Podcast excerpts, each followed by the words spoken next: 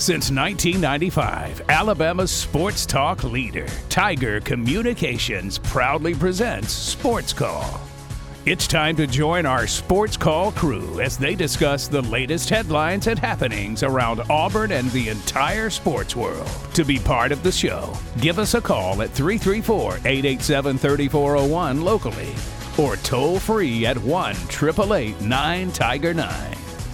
We're taking phone calls all show long and want to talk about whatever you've got on your mind.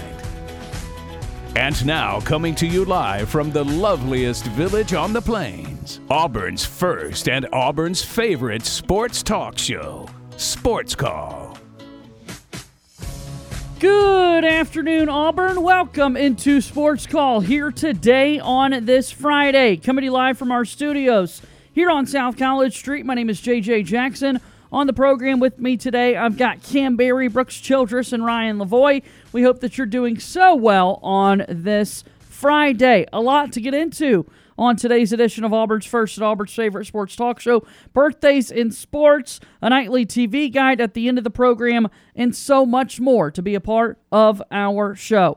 334 887 3401 or toll free at 1 Tiger 9 if you would like to be on our show here today. JJ Cam, Brooks, and Ryan here on the show. And Brooks, how are you doing today? I'm doing great.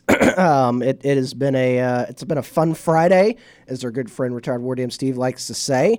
Um, we, had, we had some fun football last night. Uh, I don't know how many people watched the, the NFL game last night as yeah, it was uh, streaming on yeah. Amazon Prime. Game but was insane. Phenomenal game. Um, We've had some fun uh, basketball action tonight, or uh, last night. Uh, had some fun World Cup action today.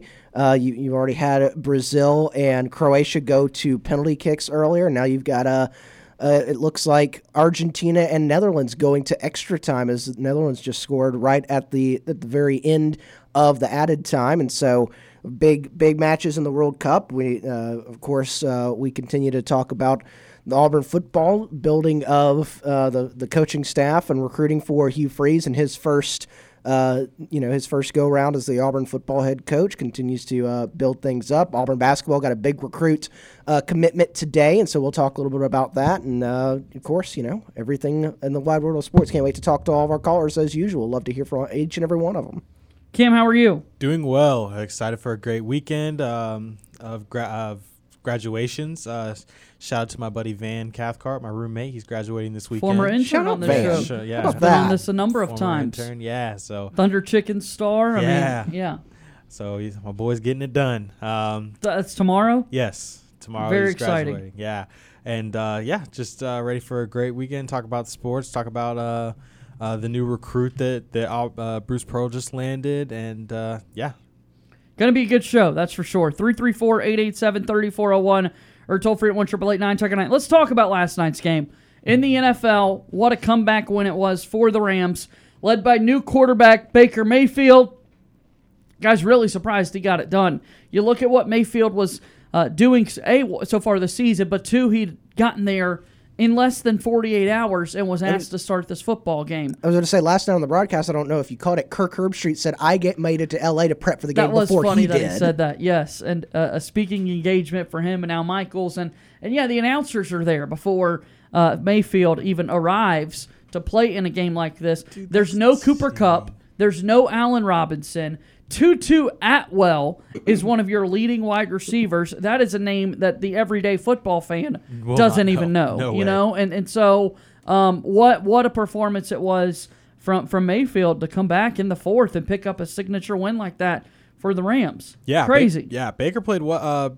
Uh, played well for somebody that doesn't even know the entire playbook, um, and I just the Raiders. Uh, just I don't just SMH on the Raiders. Honestly, I don't. I don't know. Just a generationally bad defense. Um, can't you just allow somebody that's been in the quarterback for two minutes and drive 98 yards down the field? The punter did his job. Yes, he did. He did his job. He got them stuck at the two, and the defense 64 yard punt, as you said, that was downed at the two yard Yes. line to put them in a, a two minute drill. And they drove all the way down and scored a touchdown with I think it was like five seconds left. So I mean that's just a great drive put together by McVay and Baker, and uh, yeah, Raiders got to figure it out. Great win for the Rams, uh, but as you said, the Raiders now, guys, have blown four 13 point leads throughout the season that has tied an NFL record. Insane. You don't want to be a part of that history. No, no, no. And- speaking from a fan of very of experience. And the bad thing is for the for at least Raiders fans is there's not really much mentioning of Josh McDaniels getting let go. It seems like um, uh, what's the owner uh, Davis, Mark Davis wants Yeah. like he doesn't want to turn that turn keep turning the coaching staff over that quickly, and so it unless something you know they keep going down this path. I don't know if Josh McDaniels i- is fired at the end of the year. I think they, they bring him back because that's a lot of money you have to pay him to get to, to fire him. Um, but you know, Like it- we said, they had won three straight Yeah. games as well. They started to fix some things, but uh, then reverted back last night. And then it's also, you know, when you look at the Raiders organization, Mark Davis is not one of the more wealthy owners in the league. He, he's, uh, I think he's actually, when you look at owners in the NFL, I think he's actually like the poorest. Or He's like- one of the more I say broke the, millionaires. the poorest. uh, still has more money than I'll ever see in my life. But uh, when you're running an NFL organization, you know, usually you're, you know, billionaires are the ones owning it. And I think Mark Davis is like some, something in the millionaires uh, level. And so that makes it hard to get, you know, players and, and uh, coaches there. He's done a good job of getting some talent there, but you know, it's just the something's just got to get figured out there. It, I don't know The what it is. is. is- Yeah. bad, like bad against the pass. You know, you have Maxx Crosby, you have Chandler Jones rushing the passer, and and Chandler Jones is a little bit past his prime, but but Maxx Crosby is still really good, um, and just they. I mean, they don't have anybody in the secondary that can get any stops. It's just that's it. They have, I think, bottom five ranked uh, defense, especially against the pass. So it, it's bad.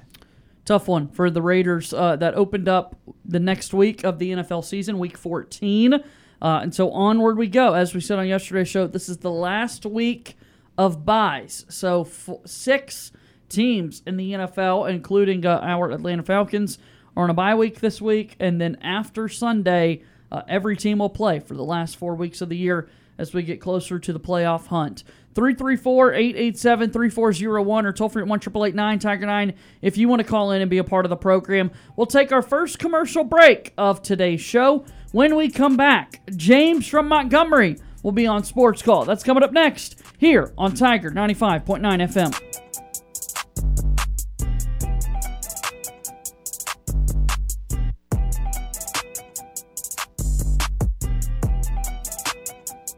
Sports Call has been on the air since 1995.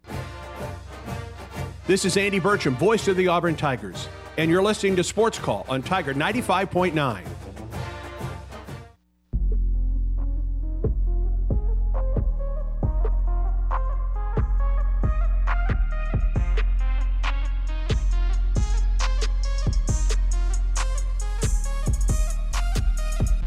Back on Auburn's first and Auburn's favorite sports talk show, JJ Jackson, Cam Berry, Brooks Childress, Ryan Lavoie, all inside our studios here right now, having a fun Friday, talking about anything and everything going on in the wide world of sports. And we want to hear from you. What news do you have in the sports world that you would like to discuss with us? Give us a call, 334 887 3401. As we go to the phone lines and joining us now on the program, James from Montgomery. James has called into Sports Call here today. Hello, James. Hello, and War Eagle. War Eagle, sir. Uh, did y'all hear about uh, the renovations that the AT&T Stadium in Arlington, Texas, will be doing? No, I haven't. Tell us about this. Yeah, because uh, Jerry Jones has uh, came out earlier today with a uh, 92 million 90 uh, 295 million dollar renovation to the AT&T Stadium, and then he was talking. They were telling him um, what uh, upcoming events that they were going to do in the near future. They were. He was saying that they're going to do, um, you know, the NBA uh, All Star Game. They were going to do like a Super Bowl, and they're going to do like the uh, World Cup in Arlington, Texas, in the near future as well. Just to name uh, a few events right off the bat. Yeah, uh, you know, I, I was just uh, looked up this article for uh, that, that you're referencing, and yeah, it's going to look upgrade some technology, refurbish the premium spaces, and update quote back of the house services so that they can uh, have those ready for the World Cup in 2026 and hopefully a Super Bowl along the way. Yeah, because I mean, with the Super Bowls being played in every uh, stadium that I've seen over the years, I think Dallas would be the next um, the next venue to actually host a Super Bowl. I mean, we haven't. The city of Arlington has never hosted a Super Bowl since uh, its existence in Arlington, Texas. So I'm thinking that this would be the first time um, in a in a long time that uh, Dallas would host to, will be the uh, prime host of the Super Bowl as well. Well, uh, they hosted it back in uh, 2011 when the Packers beat the uh, the Steelers, didn't they? Um, yes, actually, they did. They did actually uh, do a Super Bowl in but 2011. Was, yes, in 2011, but it was in the old uh, stadium before they built this one. Gotcha, gotcha. Tell us something Yeah. else.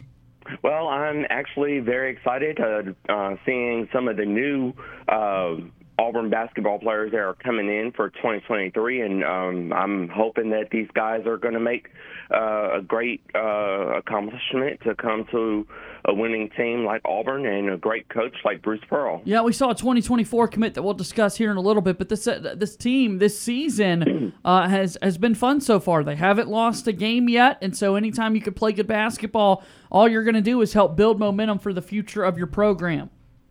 Yes, as well, because I know uh, we do have a game this coming up weekend. I know we play the Holiday Classic against Memphis, so I'm going to be watching that game as well and uh, seeing if we're going to beat Memphis because I think the last time that we played Memphis was in uh, Auburn Arena, which is now Neville Arena. So I think this one will be a really good uh, Holiday uh, Classic to to uh, you know to enjoy.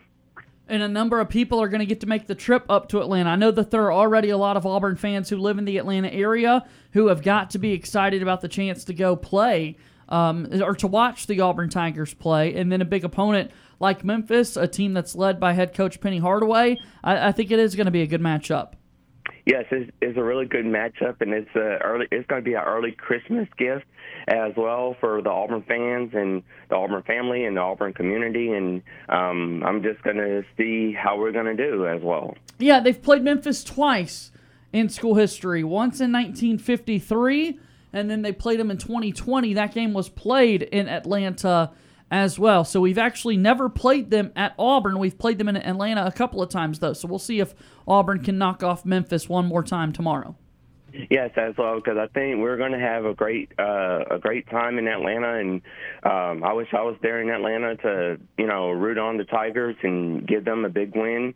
But I'm just gonna watch the game and uh, seeing if if they're going to win, which we are going to win, and um, we're we're just going to take a, a huge bite out of Memphis as well.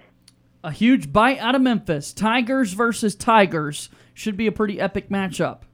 Yes, as well. So it's going to be a really good uh, matchup, and it's it's something that you know that's going to stand to the test of time as well. Give us some other news that you've seen. Well, um, about the NFL game that I was watching uh, last, Last night, yeah. I mean that that was like a rematch of Monday night with Tom Brady, and I looked at the score, and it was the same score from Monday yeah. night. It was Seven- 16 to 3 and then both teams scored touchdowns and both teams won 17 to 16. It was crazy. Yeah, it was, and I had the uh, Las Vegas Raiders uh, favorite to win, but they could not um, push over, you know, the team to actually give me the win. So I just got a short. Um, I I just got a short piece of the pie last night from that win, and um, I'm just going to see if I can uh, keep my winnings uh, going for the uh, fantasy football season, and seeing if I can make it to the playoffs uh, next couple of weeks. Well, then who do you like this weekend in some of the games uh, coming up on Sunday, James? Well, um, I have the Pittsburgh Steelers winning. I have the Minnesota Vikings winning. I have the Buffalo Bills winning. I have my Cowboys winning. Um, I have Tampa Bay winning, I have Miami winning, and I have the Kansas City Chiefs winning as well. Well, hopefully you can get some. Uh, you can be right on most of those picks.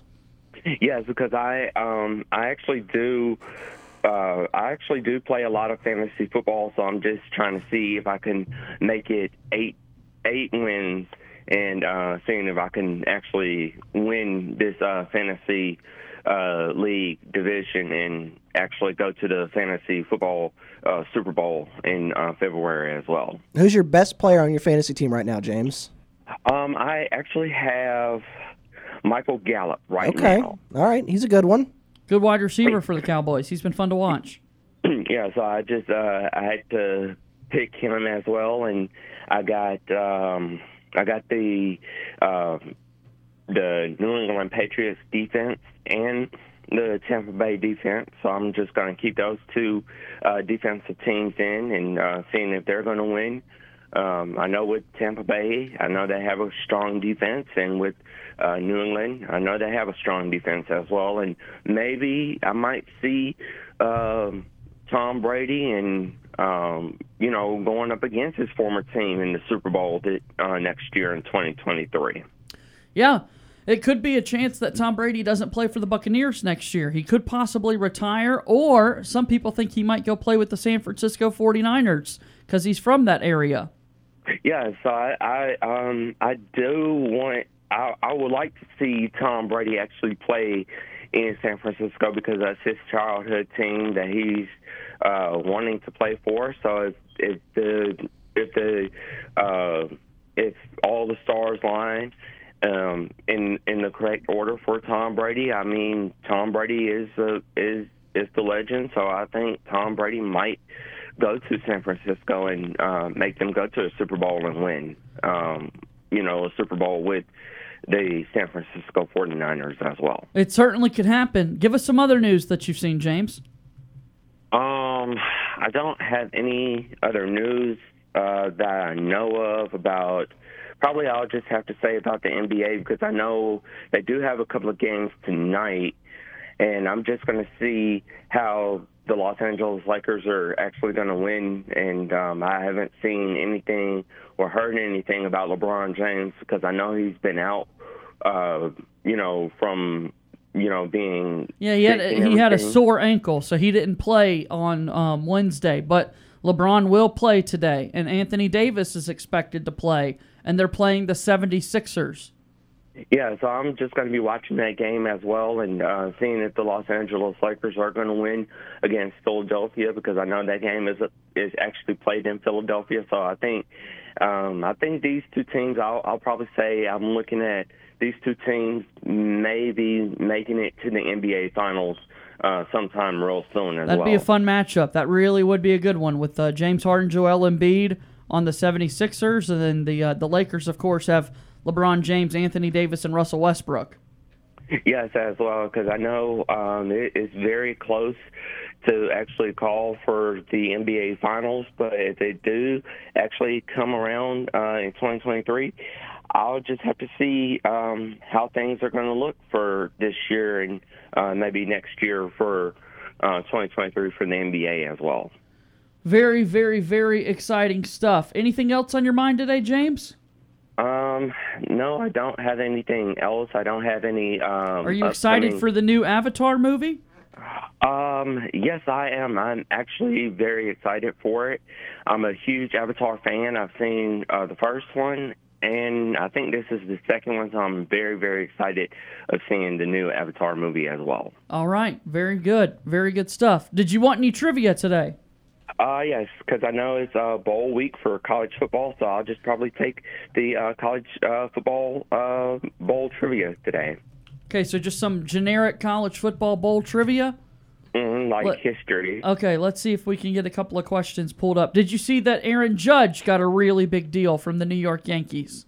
Yes, I actually Paid a did lot of see money. that. Yes, I actually did see that Aaron Judge got a lot of money from uh, the New York Yankees, and I think he is going to stay with that team as well. And I'll probably see the New York Yankees and uh, the Houston Astros uh, uh, play uh, in the World Series uh, sometime real soon. Yeah, they're both American League teams, so they would play in the ALCS. But maybe we get to see the Yankees make a World Series run again. We never know. Uh, let's get you some trivia. Go ahead, Brooks. All right, James, you ready? Yes, I am. What is the oldest college bowl game? Oh, the oldest college bowl game. I would have to say that would be. I'll have to. I'll take a, a long kick on this one, so I'll have to say that will be the. I would have to say that would be the Bahama Bowl. No, it, it's in California. Oh, oh, it's coming to me now. Uh, the Rose Bowl. That's right. The Rose Bowl is the oldest college football bowl game. Hmm Congrats, buddy. The Rose Bowl, the oldest college football bowl game. All right, James, you ready for your next one? hmm Which two conferences play in the Rose Bowl? I would have to say that would be the Pac-12 Yes. and the Big Ten. Yes. Yeah. Very good. You, Very good. you ready for your next one? Yes. What is the oldest non New Year's Six bowl game? So the New Year's Six is the Rose Bowl, the Fiesta Bowl, Sugar Bowl, Orange Bowl, and Cotton Bowl. Which what bowl game that's not one of those five is the oldest? I would have to say that would be the Cotton Bowl. No, it's not the Cotton Bowl, but it is played in Texas. Mm, um, I know it's not the Sugar Bowl, and I know it's not the Orange Bowl. That's right. So I would have to say it would be uh, the Fiesta Bowl. No, it's not the Fiesta Bowl. It's it's Let me give you a hint. Yeah, go ahead. It's not the moon, James, but it's the opposite of that. Not the moon, but it's the opposite. So the moon comes out at night. What comes out during the day? Mm, I would have to say the Sun.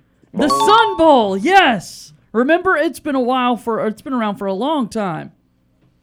Yes, I didn't even know that was an actual bowl game. Yeah, the- Yeah. The, the, Sun Bowl. Brooks, it's played in Texas. You said right? yeah, it's it's played in Texas. Uh, I didn't even know that was a bowl game. Yeah. This year, it's going to be the Pittsburgh Panthers versus the UCLA Bruins. Yes, and I am actually going to watch that one, and I have uh, Pittsburgh actually winning that uh, big bowl game out there in Texas as well. You ready for your last one, James? Yes. All right. Auburn's first bowl appearance was in 1937 against Villanova. What was the bowl game? Oh, I know this one. I know this one because I was just talking about this about like a month back. Um, I always tell everybody about this uh, about the big bowl game that we play every year. Uh, that we played against Villanova, and I know the I know the the story. I always tell everybody about it. This is called. It is actually called the. Oh my God! We had this this newspaper in the in Neville Arena with the with the plate to to actually, you know, that we've won in 1934. I think I would have to say that would be the Broccoli Bowl. Not quite. quite. Very close. Very close to the Broccoli Bowl. Um, I'll probably take another uh, kick at it, so I'll have to say this would have to be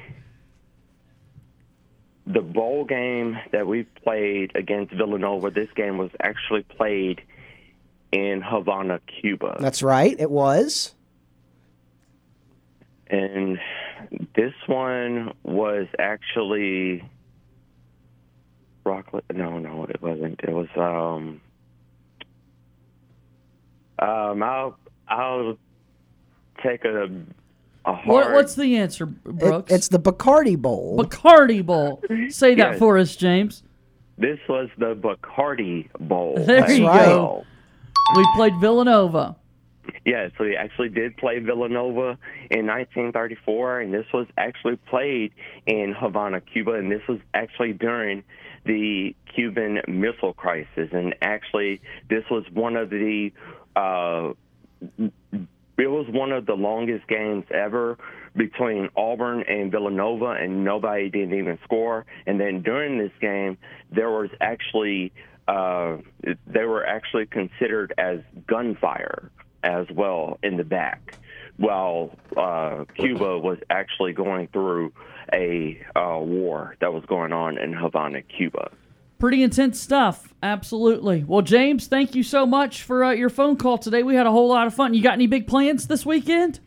Um, I'm actually going to be watching the Army Navy game, and I have Navy actually winning this game. And the score for this game will be Navy 59 to Army 29. All right. Well, we'll be tuned in as well. Thanks for the call today, okay?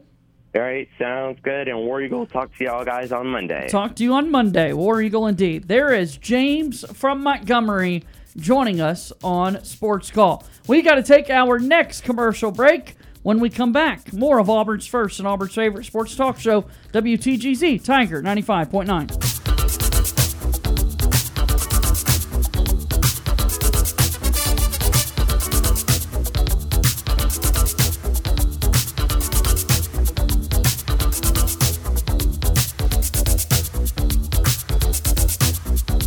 May we have your attention, please? Ladies and gentlemen, can I please have your attention? We're Auburn's first and Auburn's favorite sports talk show. Hi, my name is. What? My name is. Hi. My name is. Sports Call on Tiger 95.9. Season's greetings and happy holidays from all of us here at Tiger Communications. This time of year, we want to send our heartfelt well wishes to all of our loyal listeners and great partners. We couldn't keep bringing you all the best music and talk radio without each and every one of you. As you take part in your holiday plans, make sure you make us a part of your celebration. Happy holidays from the Tiger Communications family.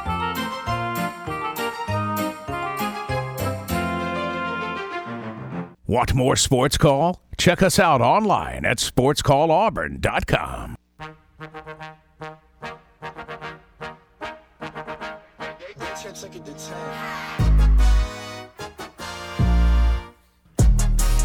Back on Sports Call, Tiger 95.9 FM and on the Tiger Communications app. JJ Jackson inside the studio with Brooks Childress. We hope that you're doing well on this Friday. Uh, what a fun show we've got for you here. We've got birthdays in sports, a nightly TV guide still to come on the program today. Uh, exciting news for our guy Trovon Reed, who's going to remain a part of Hugh Freeze's staff moving forward. Really excited for T. Reed Brooks. He's one of our absolute favorites. and uh, he's a lot of recruits' favorites too. As you you know, we, we saw No when kidding. there was Good no point. there was no defensive coordinator for a little bit when uh, Bryan Harsin was here, and he was out on the road recruiting and. Uh, got a lot of a lot of headway there, and a lot of people were starting to talk about him on the recruiting side of things. And so, for Auburn football, one, it's great that you're keeping one of your own in house and keeping them on staff. But two, so, a guy that's so good with all the recruits there with Auburn, it's just uh, it's a win win on both sides. Thanks for Hugh Freeze. Auburn men's basketball picks up a commitment today from a large fella, very large kid, uh, seven feet, 305 pound center.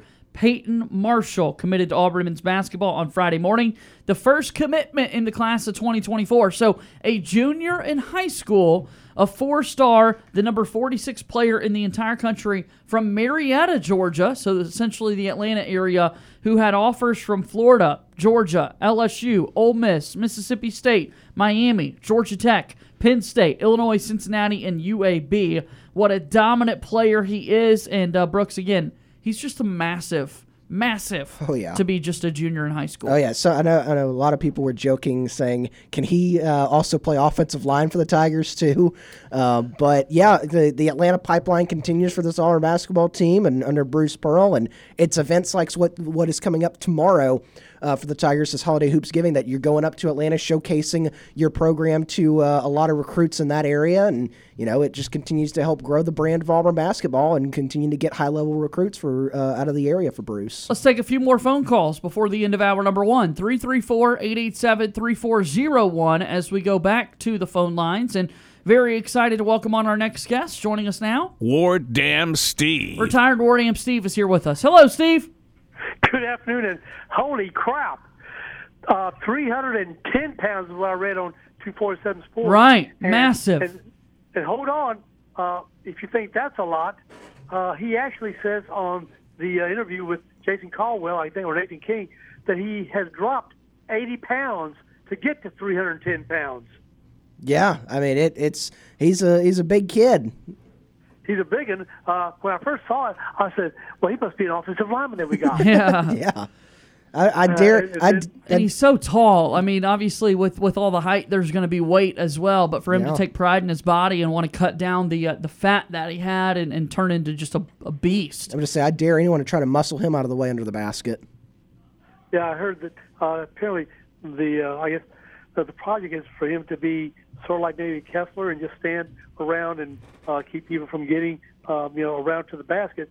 But what about his endurance, guys, and his mobility and uh, speed? Because you know uh, our team t- tends to have a track meet most of the time. Yeah, could obviously be a concern. I think that's something he's going to continue to focus on. But again, he's only a junior in high school, so he's got time to, to cut down even more weight if Yeah. that's what Auburn would like for him to do. Or maybe they do want to play a little bit of a slower pace and really make the opponents feel his physical presence on the inside. So Auburn's got a couple of uh, months and years here to figure out exactly how they want Peyton Marshall to factor in.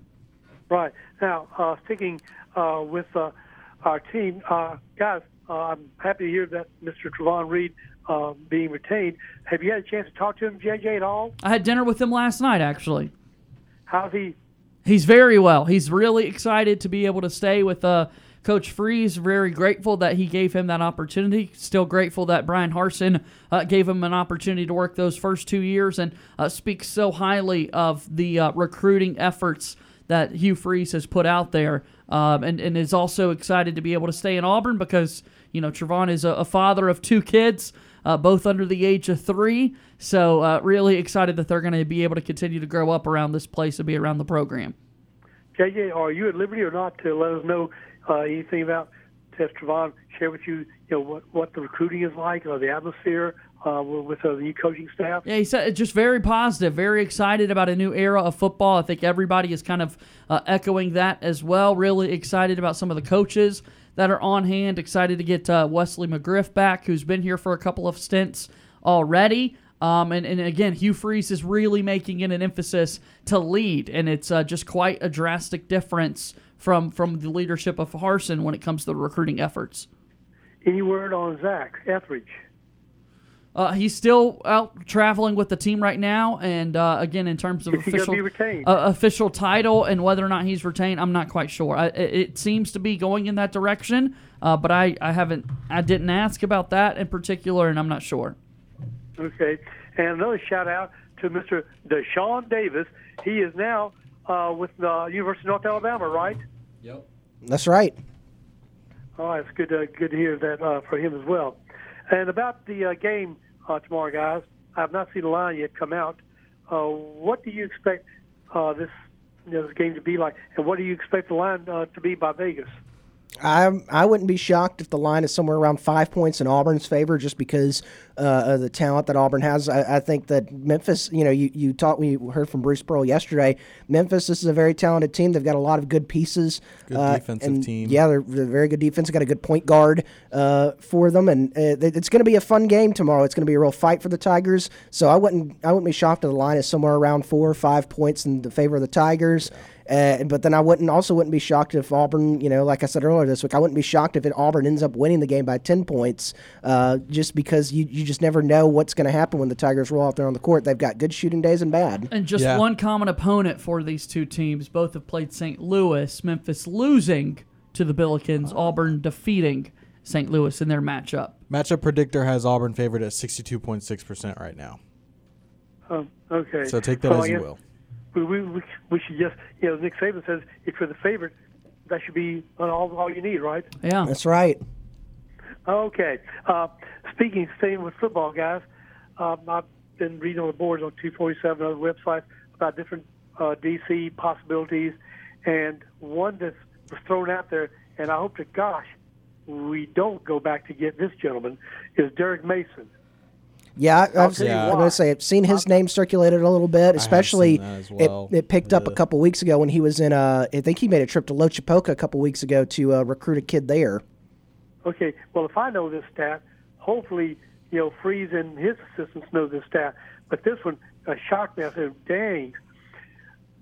Since he's been the defensive coordinator over at uh, Oklahoma State, do you happen to know what their defensive uh, ranking, efficiency ranking was for this past season? Uh, if you're bringing it up, it can't be good. It And can't be bad. good, is right.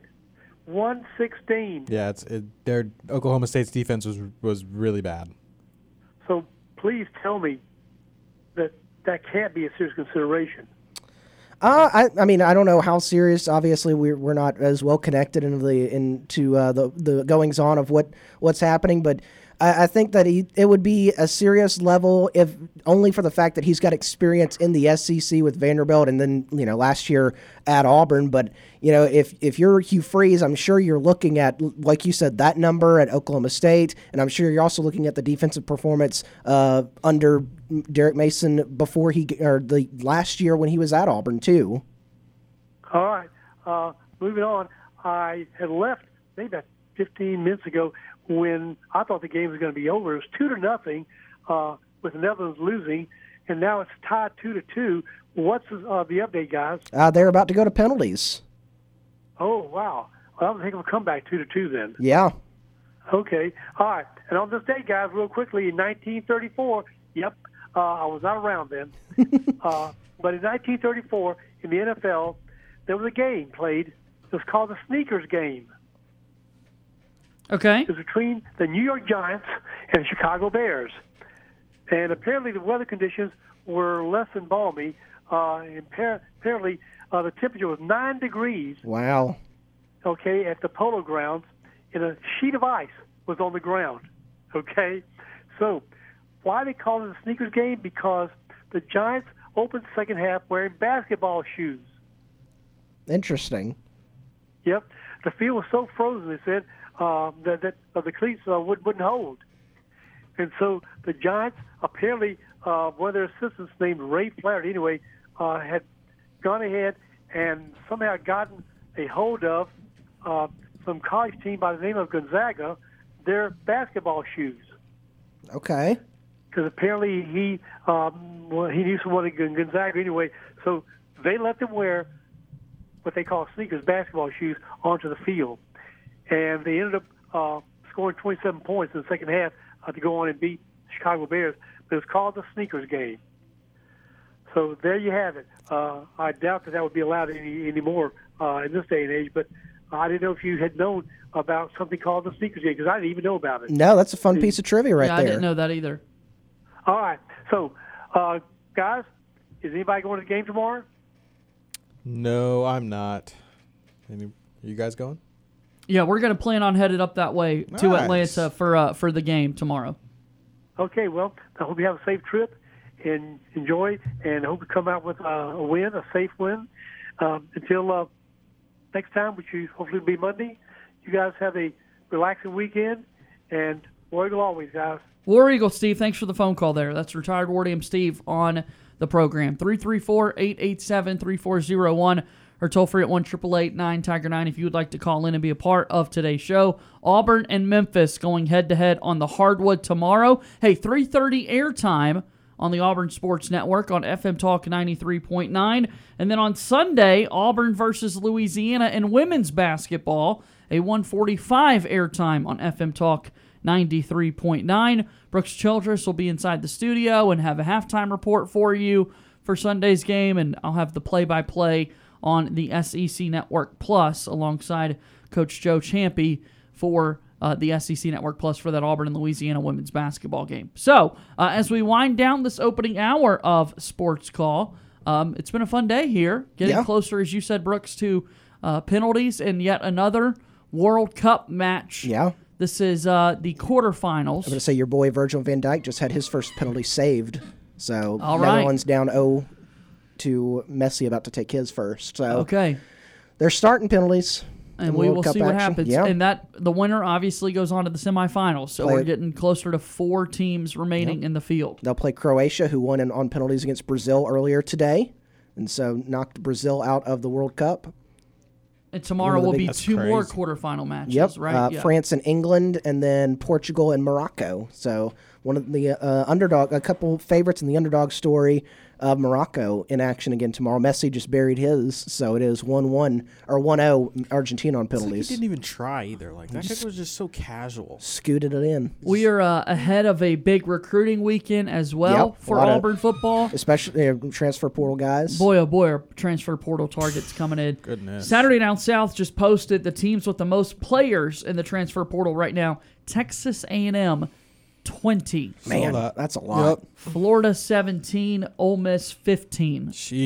Guys, wouldn't- that's a lot. Yeah, I'd like to know that see that list of Texas A&M players and see how many of their recruiting class from last year, which was so highly touted as one of the greatest of the recruiting classes- freshmen Yeah, that- yeah. how many freshmen are in that portal? That's a good thought. I would be curious to see that number as well Yeah. because, yeah, that could tell you some things. And then you know you've also got with with you know you you look at like a team like Texas A&M, you've got uh, so many guys in the portal, and then you're also seeing a lot of guys go into the draft. I know um, w- uh, their big running back Achane, he's already declared for the draft. You got a lot of uh, bigger names on that team that are going to be going to the draft, and so it's going to be interesting to see what uh what this Texas A&M team looks like next Well, year. Well, and we know the quarterback, Haynes King, he's is one of those, right? Max Johnson transferred there last year from LSU, uh, but got hurt. Haynes King continued to play a little bit this year, uh, got hurt at times. And uh, yeah, he is one of the names in the transfer portal as well. And, and then talking quarterbacks for Ole Miss. Their backup, Luke Altmaier, is in the portal after Jackson Dart was kind of their primary guy for the majority of the season. man, it's it's crazy what uh what happens. You know what what is what's happened with the portal and.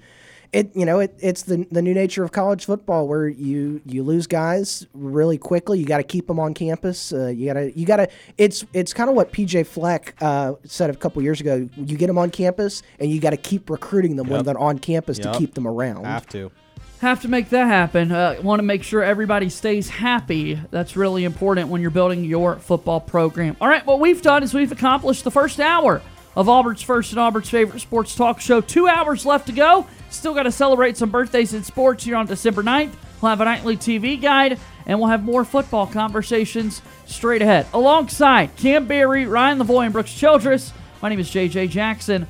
One hour in the books, and we're rolling.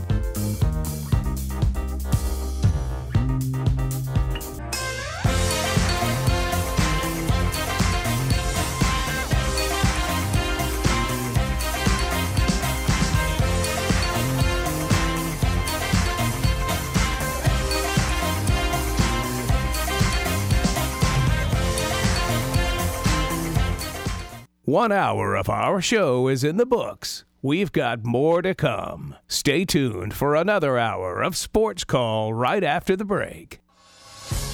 Since 1995, Alabama's sports talk leader, Tiger Communications, proudly presents Sports Call. It's time to join our Sports Call crew as they discuss the latest headlines and happenings around Auburn and the entire sports world. To be part of the show, give us a call at 334 887 3401 locally or toll free at 1 888 9 Tiger 9. We're taking phone calls all show long and want to talk about whatever you've got on your mind. And now, coming to you live from the loveliest village on the plains, Auburn's first and Auburn's favorite sports talk show, Sports Call. Second hour of Sports Call starts right now on Tiger 95.9 FM and on the Tiger Communications app. JJ Jackson inside the studio with Cam Berry, Brooks Childress, and Ryan Lavoie. We hope that you're doing well here today on this Friday, December 9th, 2022. A fun first hour of the program. Good phone calls. We appreciate James and Steve for calling into the show. If you would like to call in, you could do that as well on our Auburn Bank phone line at 334 887 3401. As we get set to open up the second hour of the program today, let's make sure we celebrate some birthdays in sports. It's time for today's birthdays in sports. All right, birthdays in sports here today is brought to you by our friends over at Max Credit Union. They've got two locations in the area to help you out.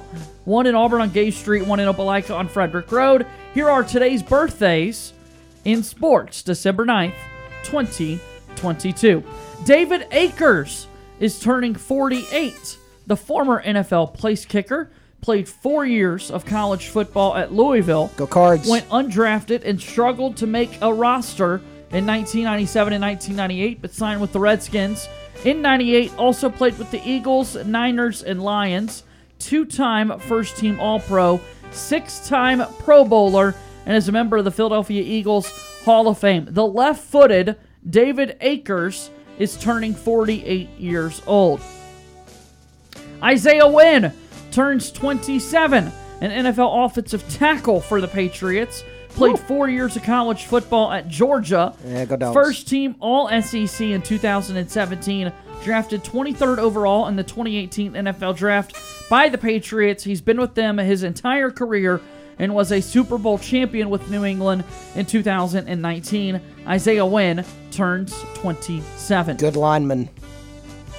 Dick Butkus is turning 80. The former NFL middle linebacker played four years of college football at Illinois, two time consensus All American, Big Ten MVP in 1963. His number 50 jersey is retired by Illinois, drafted third overall by the Bears, and would stay with the team for his entire career. Eight time Pro Bowler, five time first team All Pro, two time NFL Defensive Player of the Year, NFL's 100th anniversary all time team. His number 51 jersey retired by the Bears, and he's a member of both the Pro Football and College Football Hall of Fames. A great, a legend, Dick Butkus is 80 years old today. Happy, happy birthday. Got to play for his uh the went to college in Illinois, then got to go play for the Bears. How about that? Didn't Also located in Illinois. You're exactly right. Good for him. Uh, Eric Bledsoe turns 33 years old today. He is a current uh, CBA point guard with the Shanghai Sharks. Formerly played in the NBA. Played one year of college basketball at Kentucky. Go blue. SEC All Rookie Team in 2010. Drafted by the Thunder, but traded on draft night to the Clippers.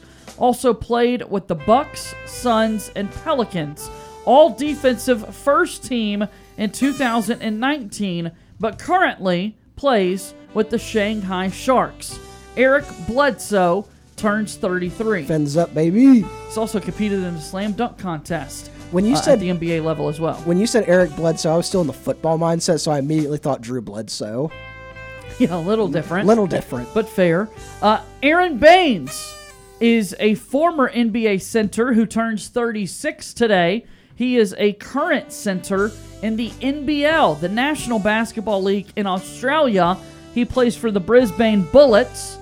He played four years of college basketball in the United States at Washington State Let's go Cougs. where he went undrafted and played in four different European leagues from 2009 until 2013, signing with the Spurs in 2013.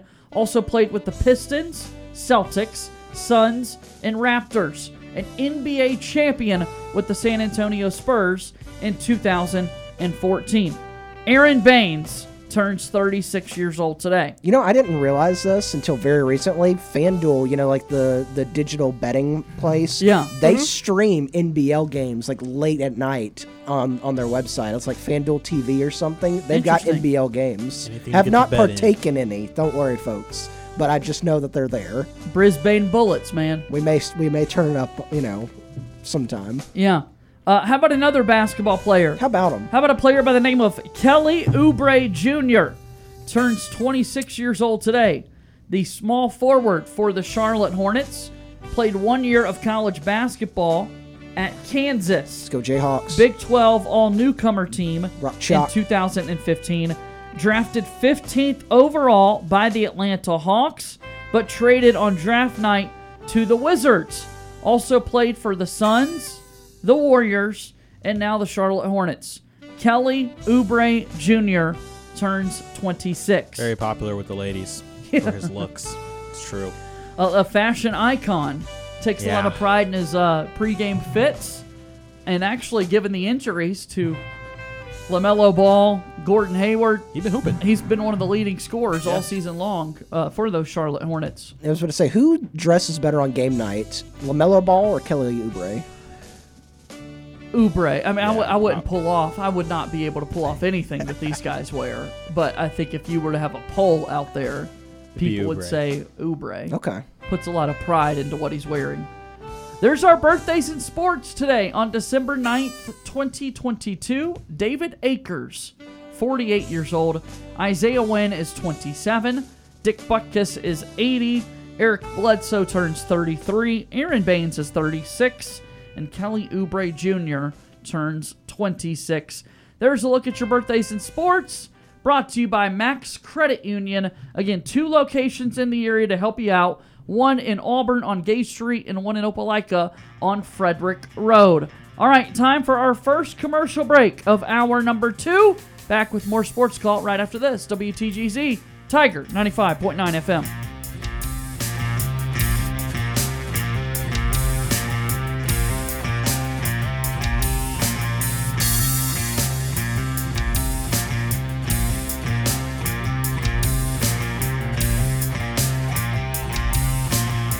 Want to join our conversation? Tweet us your thoughts on Twitter at SportsCallAU. Kicks to Coulibaly. Head fake, drive, steps back three. Got it. Off the window and it falls. Auburn women's basketball's exclusive radio home is FM Talk 93.9. Graves whips it right side. AC with a three. Yes! Tune in all season long as this rebuilt roster looks to make some noise in the SEC and make it back to the postseason. Coverage begins 15 minutes before every game. Coulibaly rips down the rebound with the right hand. Coulibaly untouched to the lane. Right hand finish it in. And a foul. Auburn women's basketball lives all season long on FM Talk 93.9. Brought to you locally by May Refrigeration, Lifesavers Mission Thrift, The Orthopedic Clinic, Premium Beverage, and Tiger Iron Gym. I'm Britt Bowen, voice of Auburn women's basketball and Auburn softball. You're listening to Sports Call on Tiger 95.9.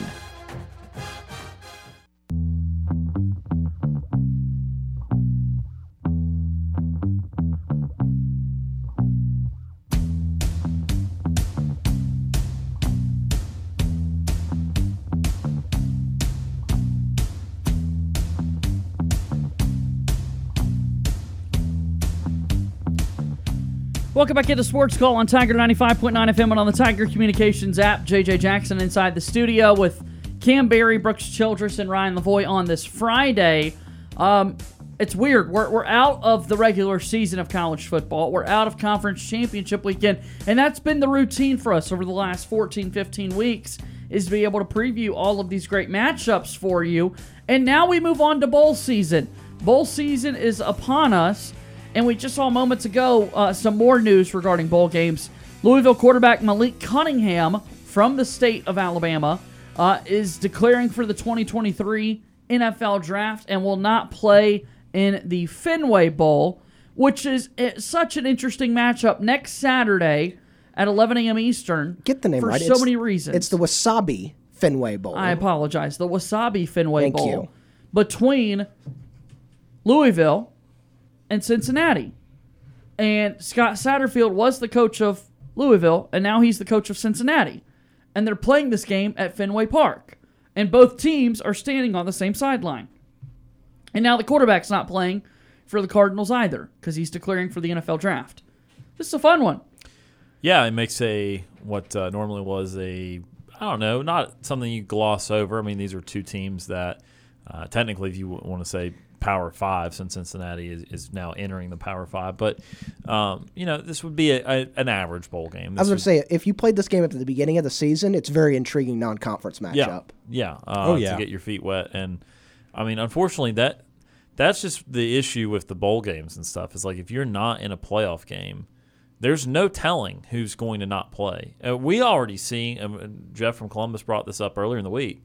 I've seen kids from Georgia and Michigan and Ohio State put themselves in the portal Newsflash, you're in the most important games of the season. But I know I know they're not starters. Let me back off that a little bit. They're they're like third string guys, but but still, they don't want to be even a backup or a, second backup to uh, to anyone on on a national championship potential team. So um, this portal kind of rules all. Uh, once we get to the off season, and then some of these guys go ahead and declare for the draft. If they have any draft stock, they don't feel like they can improve it.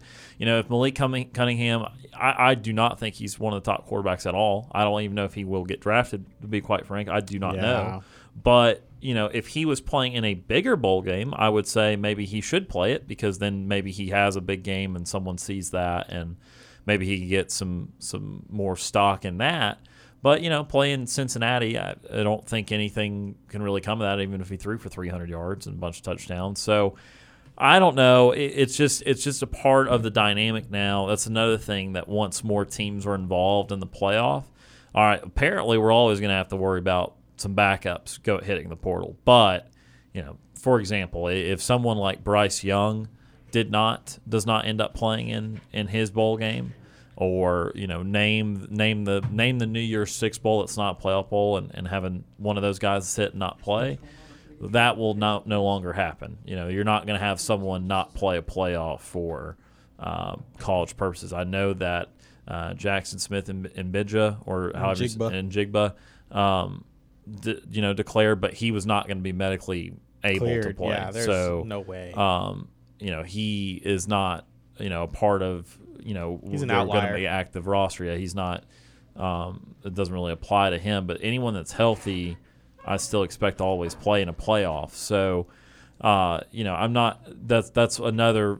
It's way down the list of priorities, but that's another thing that I'm excited about with more teams being in the playoff. Is more teams are going to have their guys feel like they want to play, and because we've seen already, like I said, New Year's Six bowls guys opting out of that, and I think the the big example that's always going to hit home with me was 2020, the North Carolina and Texas A&M uh, Orange Bowl.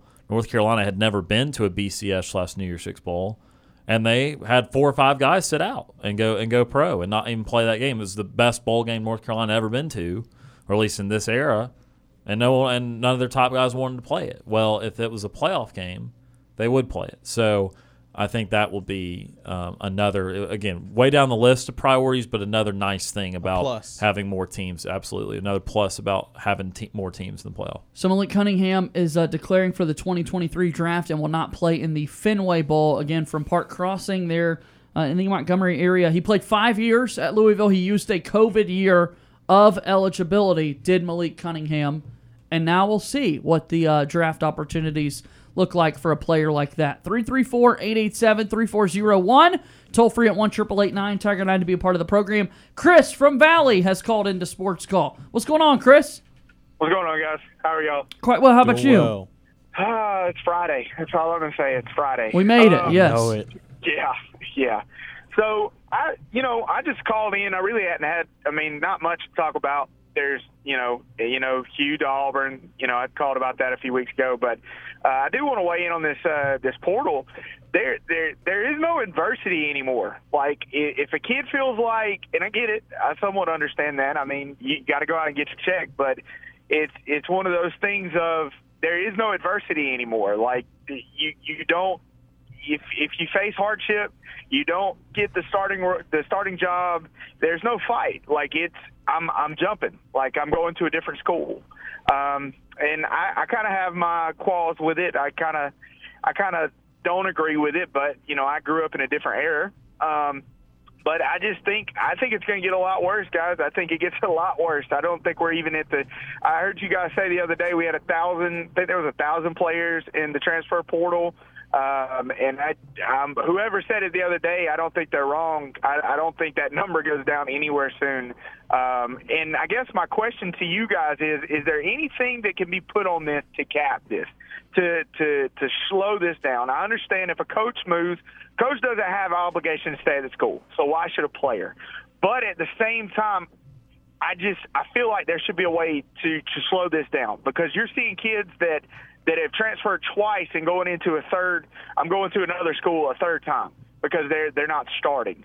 So I want your guys' opinions on what do you think? Um, what do you think that they could do to slow kids down from transferring or incentivize them to stay at the school? Um, I I think one thing that could is is going to help is you know you're you're getting more and more of these NIL collectives fire up, and you're you're seeing more and more. And, and I know you, one of the most prevalent here in Auburn is the On to Victory, and you see almost every single day they announce you know oh so and so is now signed with Auburn or with On to Victory, and so so I think the more and more NIL collectives that get get these kids in and signed, that could help them stay around uh, school longer because it helps you. That you know it shows that these guys are going to help them get deals here. Um, I, I, you could go back to the if, if the NCAA wanted to step in, you could potentially go back to you know capping them at you know X amount of uh, transfers in your college career. Uh, and, and, you know you have to sit out a year or something, but you know they, they you've opened the, the Pandora's box here a little bit with you know letting some uh, almost unlimited transfers happen. That I don't know if you can fully close that box again. Um, and it, it, you know, it goes back to what I, I, I think I said this earlier on the show is the coaches when you're there, you just got to keep recruiting the guys that are on campus. You got to keep going and got to keep recruiting them. And unfortunately, uh, I think another thing that may stop some kids from from do, from uh, transferring is you've got ju- just this vast amount of kids in the portal if it starts to get where people, you know, some of these kids are, you know, freshmen and they come in, they don't get playing time right away, they bail after one year, and then they just don't get picked up by any other big schools, that could start to uh, that, and that would be a, a, an unfortunate thing that you you know you want these kids. They're all talented. They all you all want to see them uh, continue their dream of playing uh, sports collegiately. But if if some kids don't get picked up out of the portal and they have to go down a level or they have to go to a JUCO for a year, that that may you know, incentivize some guys to say, hey, maybe I'll stick around a little bit. But, I, you know, th- those are three options that I, I thought about, you know, off the top of my head that could help. But, you know, I, I think the biggest one would be, you know, just keeping, you know, with, with NIL in, in, uh, in effect now is the, the NIL collectives just continuing to sign these guys into their uh, nest of players and try to keep them around the, the campus of whatever school they're with. Gotcha. Gotcha. And I'll add to it, and I'm about to hop off here, but – I, I will add to this, and and this is another thing that I've been thinking about. You know, it's gotta it's gotta hurt these kids who who are on the verge of getting scholarships. Um, when you've got so many kids in the transfer portal, and you've got so many so many positions that you're going after, these guys that aren't that aren't necessarily four five star athletes, that may be a two three star you know, that might have ended up at a, at a decent, you know, decent university or got out of a situation. Um, you have these these these portal guys who come in, um, and that's where the coaches are kind of recruiting because they get the experience. And this, this is just from what I've heard um, that that it's just it's it's it is hurting that side of things, and and that my heart goes out to those kids too um, that may not have got that shot that originally a few years ago would have if it wouldn't have come to the portal. But um, you guys can talk about that too. But uh, I'm off. I appreciate you guys. Thank you for the uh, enlightenment. Uh, I enjoyed listening to you guys as always, and uh, I appreciate it. I hope you guys all have a great weekend in War Eagle. We'll talk to you soon. War Eagle indeed. That's Chris from Valley joining us there on the program. 334 887 3401. Is there a way to slow this down? Kind of continuing this discussion. I think it's really it's so just a few years into this transfer portal thing, and it is nuts. It is absolutely wild to try and keep up with right I'll, now. I'll go back to, you know, I know I just spoke about this to, to Chris, but uh, I'll go back to the what I, we were saying all, you know, or what I at least I was saying during when we were debating the NIL stuff is, you know, these are, these kids are still students at, at the university, and you're not going out there and preventing other students from transferring to other schools if they want to. And so I, I it it's you know it, it, could go like I said it, it it would I think it'd be up to the NCAA to have to come back in and say, hey, you can only transfer this many times. But we've seen the last couple years, the NCAA's kind of lost their teeth when it comes to this. It, it's yeah. the NCAA it continues to roll, and scroll, you know, go downhill. They're basically a uh, a what a disciplinary force at this point saying hey you're suspended for this many games you're suspended for this many games. And there's you know the more you, and especially with college football you you look at the NCAA they don't really even control the FBS level of college football anymore. The college football playoff committee and conferences all control that. So it it's gonna be a hard time to put a cap back on this uh, at this point. Yeah, it definitely just let it out, and and now it's uh, it is kind of out of control. But um, I mean, I agree with what what Chris said about you know competition in that sense. But I mean, also I think at the end of the day, like a lot of these players, their main thing is to get exposure, um, and playing time, right? And if they're not getting the playing time, then why would you stay somewhere? And you know, some people are like, well, just wait on the bench, your time will come. But that's not ever guaranteed. So you kind of want to go to a situation where you you get some playing time, and that's what I mean. That's what you sign up to do. You sign up to play, um, and if you're not playing, then why stay? Um, but I did see a tweet from Damari Alston, um, and he said something about competition, and he said he was like nobody wants to compete anymore. Um, I, I did see that, and I was like, oh, that's interesting. So um, just kind of uh, in the mind of a player, you know, that's from a younger generation, um, saying that and and his perspective on it. Uh, but yeah, I, I agree, kind of on his thing that nobody necessarily wants to compete anymore.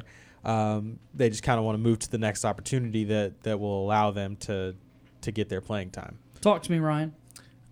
hello. Um, Hello. I, I think that you just have to make it um, under very certain parameters or, um, you know, border. I mean, penalties for multiple multiple transfers because, you know, I, I there's a balance to everything. How do you penalize them though? Um, you have to sit out a year no matter what. Okay. I was going to say either you sit out a year, so the same or thing as before then. you either sit out a year or you- Right, you, but- could take it a step further and say you're sitting out this year and that's a year of your eligibility.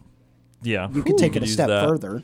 But I'm saying more so for second time transfers. I'm saying you get a transfer, Right. and then your second transfer needs to be penalized of some sort, something like that. Gotcha. And then if you try and make a third transfer, you have to either be like a graduate, um, or you have to go home for like a family reason. Nothing like nothing football related at that point. Your Right. third transfer must be I'm trying to study. I'm trying to ha- go to a grad program, like how it was supposed to used to be. I know that was great English right there, but in the past, you were supposed to only get immediate waivers for family issue, or if you went to a program, if you were enrolling in a program that the school you left did not have. That was supposed to be the only times you could get a waiver to be eligible immediately. And so you need to go back to those things for the multi-transfer kids. I I'm fine with one transfer. Everyone makes a mistake. Everyone that young doesn't know what the hell they want to do with their life, and half of them, not half of them, three quarters, four fifths of them are never going to play any sort of professional ball. Right. And so I get that there can be a transfer, and I also am, am very aware that coaches can leave at, at any time. Although they are professionals, it's a little different. I get that. Sometimes you commit to that coach. That's why you went to a place. So you get to go, you get to leave once. But also, there's the other side of that pendulum where also, what do you learn in life if every single time you decide this isn't for me, you just walk out? Every single time, it's not exactly how you want things to go. Right. I'm gonna leave. Oh my! no I- I- adversity. I'll go. I'll go way deeper than football. Oh well, I've kind of been fighting a lot with my spouse. I'm out. I'm just out. Let's just get divorced. Or, you know, I I don't really like this job anymore. I'll just collect a I'll collect a check. I'm just going to sit on unemployment.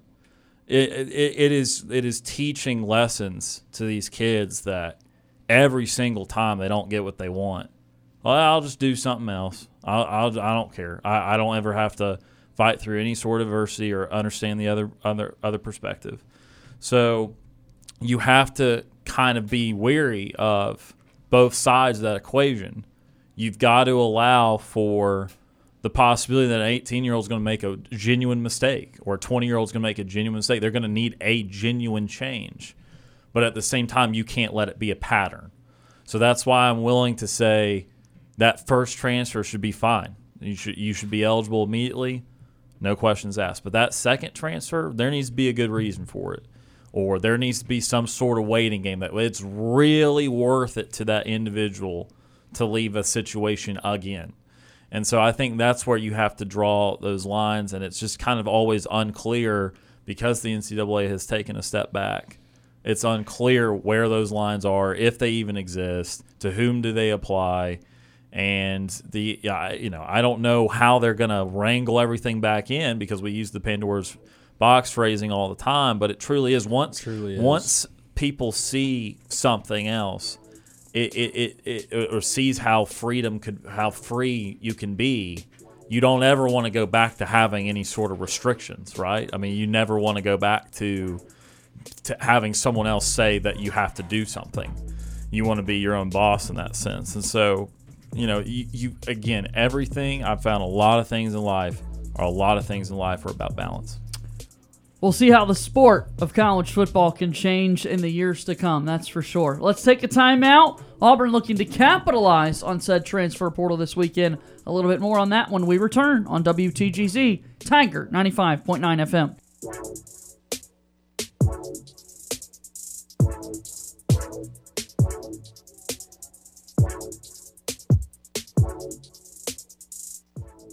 Looking for another way to listen to our show? Be sure to download the Tiger Communications app and listen to Sports Call wherever you go. Follow Sports Call on Twitter at Sports Call AU. Like us on Facebook at Sports Call AU.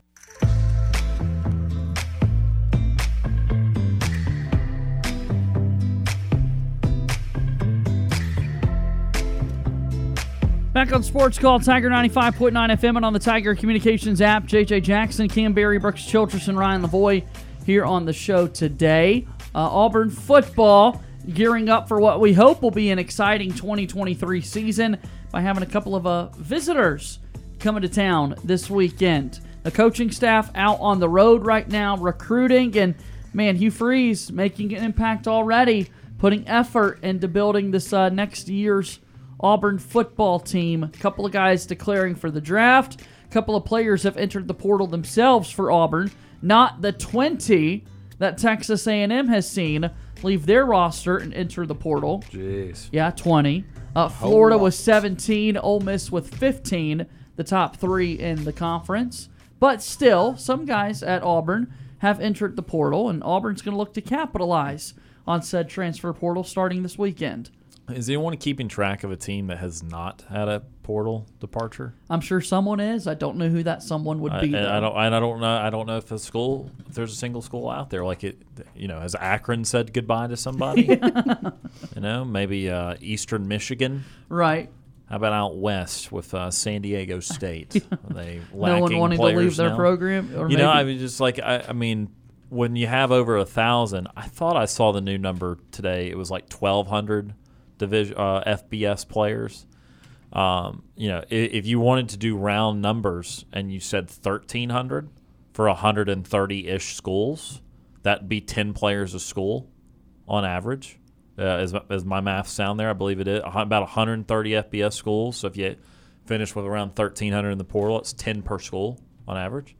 Uh, that's a lot, uh, a lot, a lot, and that's why it's a, an ongoing topic for us. And I, I personally, you know, I mean, look, look, if I started to do more math, what you got 80 or 85 on scholarship, right, per school.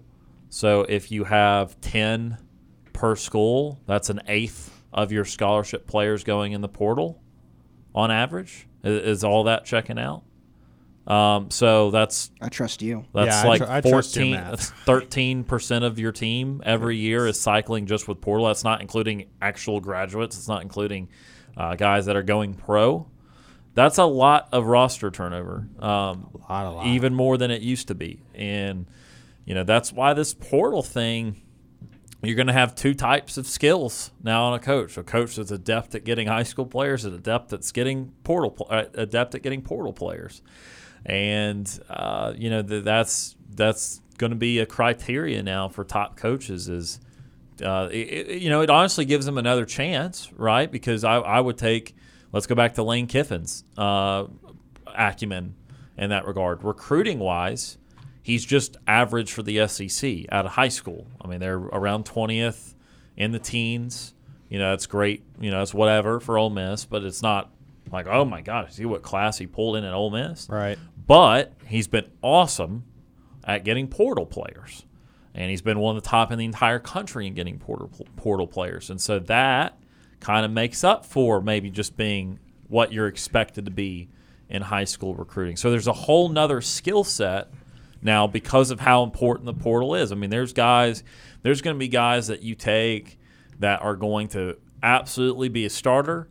There's going to be guys that you take that are absolutely not going to be a starter. But you needed that depth because you lost 10 guys. I mean, on average, you're going to lose 10 guys at least. And so you've got a lot of work to do replacing it. And then for someone like Auburn, going back to Hugh Freeze and the job he's having to do, he and his staff are having to do right now, uh, Auburn was already a team that, by Auburn standard, was was thinner, did not have as much depth as it wanted to have, has still a handful of players going pro, has some guys in the portal like everyone else, and thank you to Bryan Harsin, did not have the numbers committed from the high school ranks. Did not have 20 commits like some of these other schools, or, or near 25. Had like 11 or 12. And so you've got a lot more players to acquire. I know that's a professional term, but you've got a lot more players to acquire if you're Hugh Freeze and you're Auburn football football right now. Because in all honesty, it does not look like you're going to get the 20 to 25 high school kids that all these other schools are going to get. You're going to finish in the teens somewhere. So you're going to have to get maybe five extra portal guys, and that those five extra portal guys are not necessarily going to wow everybody. You're going to get some that are going to be very important. But there's going to be some guys. Just say I'm just example, and no disrespect to a school like this, but like you're going to get some guy from like Kent State, and you'll be like, huh? Kent State is that supposed to make a difference? No, as a matter of fact, it's not. You're not trying to get that guy to be a starter this year. You're getting that guy because you need some backups too, because you don't have the sheer numbers in your program that you need uh, at every single position. And so there's a lot of players, a lot of roster turnover, and especially in Auburn's case because they were behind in depth already and behind in high school commitments already. There's going to be a lot of guys that Auburn's going to have to get, uh, obviously, in the next month or two. I asked a question earlier when we talked about it. How many did you say was in the portal for Texas A&M? 20? 21? Yes. Uh, I just looked at their uh, who the 247 Sports has a transfer portal tracker. I asked the question about how many of them were from the the freshman class they just brought in. That was um, you know one of the most highly Number one, touted classes in history. There are ten guys Yeah. on this on this in the portal right now that either are from that 2022 class or have four years of eligibility left. Okay. Oh, so man. one or two. Yeah, 2021 or 2022. So Very there early. are ten guys that still have a lot of experience, and there's you know you look at it, the guy that just the biggest one, biggest name that I see on here. There's a lot of four stars, as you would imagine. There's a lot of four stars high school kids in the in the portal. Chris Marshall, five star wide receiver that was just signed last year, uh, went into the portal two days ago from Texas A&M. That's the biggest one, and so a five star wide receiver from high school in the transfer portal already after being signed to uh, last year. That's insane. That's a lot of guys Yeah, that are crazy. transferring early and, and going towards my criteria of you better watch the second transfer at some point. Um, Right. But again, that's why you allow for one. And I don't think a lot of people are going to argue with, with one transfer being problematic because you went to A&M because you were sold a vision. You were given a lot of money, to be honest with you. but but also you were given that money because Texas A&M and its resources. You don't resources typically correlate to success or at right. least at least the intention to success, right? Um, and, and so you get paid that money, but you also expect to be competing with that money.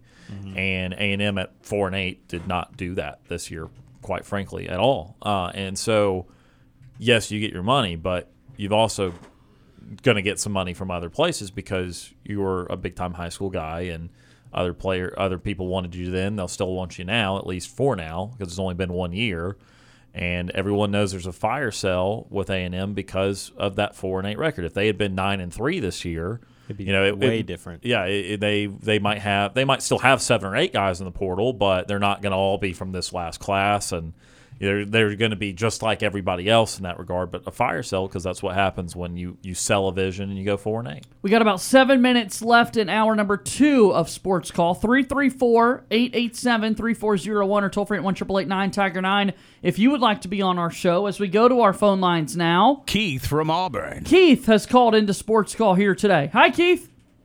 Hey guys, it's, it's good to hear from you and talk to you. And hey, I'll make it real quick since we we only got seven minutes. But uh, the, the Marshall kid, the five star from A and M, does, does he have to pay back that million dollar contract or two hundred fifty thousand he got the first year? I mean, seriously, do they do those these people do they pay back that money or not? I don't think so. I mean, it, it just it's like an endorsement deal. You you don't have to pay back Oh, the money Uh, because it's not it's not really it, it's not the the school itself is not paying the the kids to come there, and so it's not really you're buying out of this contract. It, it's basically like, hey, you know, on the ground level, it's I came here now I'm signing a deal with the College Station Papa John's for a million dollars. Yeah, I got you. Okay. Hey, uh, I hadn't uh, really kept kept up with recruiting that much, or, or not recruiting, but with Coach Freeze. I think I think Coach Freeze he was. I really believe he's the best guy for the job, and, and I'll move on from that. Uh, I, I think he's going to make all. Well, I don't think. I believe he'll make Auburn a winner. I, I really believe that, uh, and, and they'll contend. Uh, uh, as far as the staff goes, who did he retain from Auburn? I, I know Coach Cadillac. Uh, did Zach Etheridge was he retained? For now. For now, his contract is through January 1st, 2023, and there has not been a full permanent role uh, assigned to him yet, but many people do believe he'll get some job in the secondary. Okay. What about uh, I guess the uh, the the new ones that Freeze has brought in? Who has he brought in? And and and and the second part of that question is, who are y'all guys? He might already hired an OC or a, He has not hired either coordinator. We're still waiting on the coordinators, and we're getting a little antsy. Okay, and and and just if you'll just kind of, I'll hang up. Listen, talk about a few names you're hearing for those two positions and who the, he has brought in. Kind of keep me, give me updated Yeah. on that, guys. I hope you all had a wonderful Thanksgiving, uh, and I hope you have a great weekend. And, and, and as always, I enjoy listening to your show, guys. So good to hear from you. That's our, our Thank you, pal sir. Keith from Auburn joining us there on Sports Call 334 887 3401 or toll free at 1 Tiger 9. A staff in place right now for Hugh Freeze. Uh, we know a couple of things. We know that Cadillac Williams is the associate head coach and running backs coach. That is the easiest one right out of the gates to answer for folks when you look at Hugh Freeze's first staff. Jake Thornton is coming over from Ole Miss. He's going to take over as the offensive line coach for Auburn. He's been the Ole Miss O line coach the last two seasons. Jake Thornton to coach the O line. Ben Aigamaua is coming from Liberty to coach the tight ends room. He was doing the same thing at Liberty. Jeremy Garrett will take over coaching of the defensive line for the Auburn Tigers. Also from Liberty, Zach Etheridge and Christian Robinson are retained right now from Hugh Free, or excuse me, from Bryan Harsin's staff. But again, their contracts expire Jan 1, 2023, and full time permanent roles have not been assigned to them yet, although folks do believe they will get that opportunity. And then Wesley McGriff is set to become the first man in Auburn football history to have three different stints on the coaching staff as an assistant coach. He will also work with the secondary. So there is a rundown of the on the field coaches so far, and then we're still in this coordinator search on both the offensive and defensive side of the ball, fellas. Still trying to figure Yeah. out who those coordinators are going to be. Yeah, we, we, we just don't know. Uh, a couple names have already gone off the board. Um, I remember the the he's now the defensive coordinator for um, Colorado. He's he's with Deion um, Charles Kelly. Charles Kelly. He was a candidate to be a defensive coordinator, kind of, and then um, yeah, just I mean, I mean, people are waiting. That's just all I can say. Is just I mean, we we don't know, you know, how it's trending. Uh, we've seen Muschamp for the defensive coordinator position. Um, offensive coordinator um, was a guy I can't remember who was recently named somewhere that I don't know why it's slipping my mind, but um, has not has not uh, been able to, or excuse me, Auburn's has not been able to get him, um, and so yeah, I don't know. It's, it's just interesting. I, I think it goes back to well, I, I think I said it either Tuesday or yesterday, whenever we were talking about it. It's it. I don't think it would be as big of a deal if the names that you're seeing reported on are were not dropping off. If Auburn, if if you had a list, you know, if, if someone had put out a list.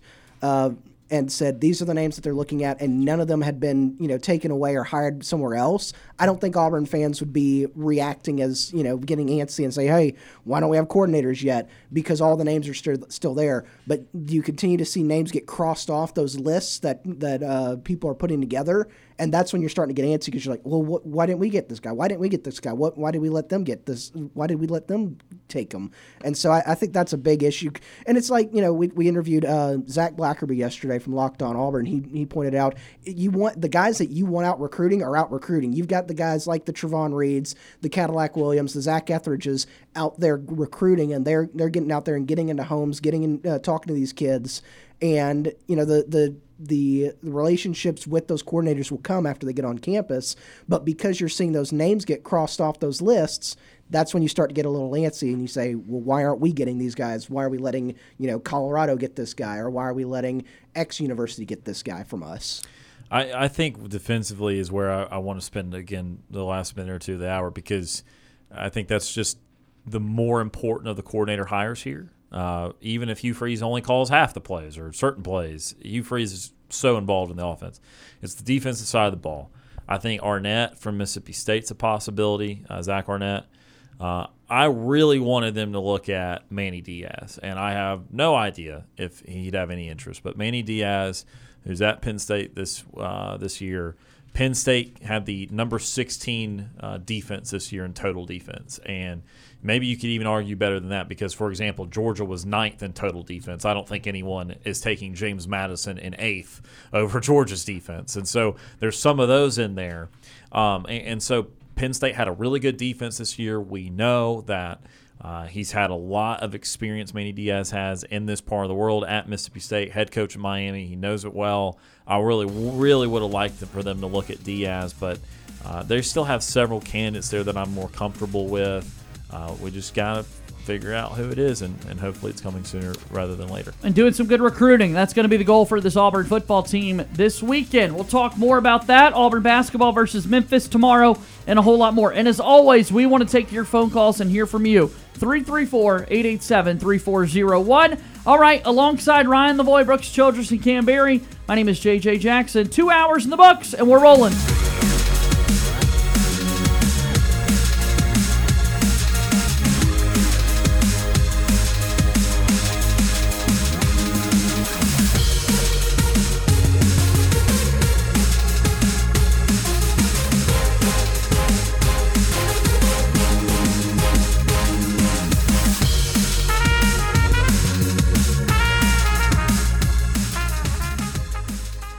Two hours of sports call are finished. Don't touch that radio dial. We've got one more hour to go. Whether you're leaving work, cruising around town, or listening on demand, we've still got some fun left for you. To be part of the show, give us a call at 334 887 3401 locally or toll free at 1 888 9 Tiger 9.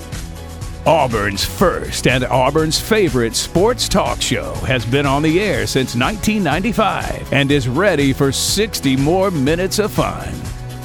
Now, let's get this hour of sports call started. Third and final hour of Sports Call getting started today on Tiger 95.9 FM and on the Tiger Communications app. JJ Jackson here inside the studio with Cam Berry, Brooks Childress, and Ryan Lavoie. We hope that you're doing well on this Friday. Uh, talking about Auburn football here as they get set for the 2023 season. We're in the final month of 2022. Right around the corner, we'll have spring ball, and then we'll see year one of the Hugh Freeze era. Looking to figure out who these coordinators are going to be. That's a big topic of conversation. During the break, we had a phone call come in. Clay from Opelika dialed us up and asked if uh, we thought Gene Chizik could potentially be a defensive coordinator for the Auburn Tigers. So uh, definitely appreciate that call from Clay.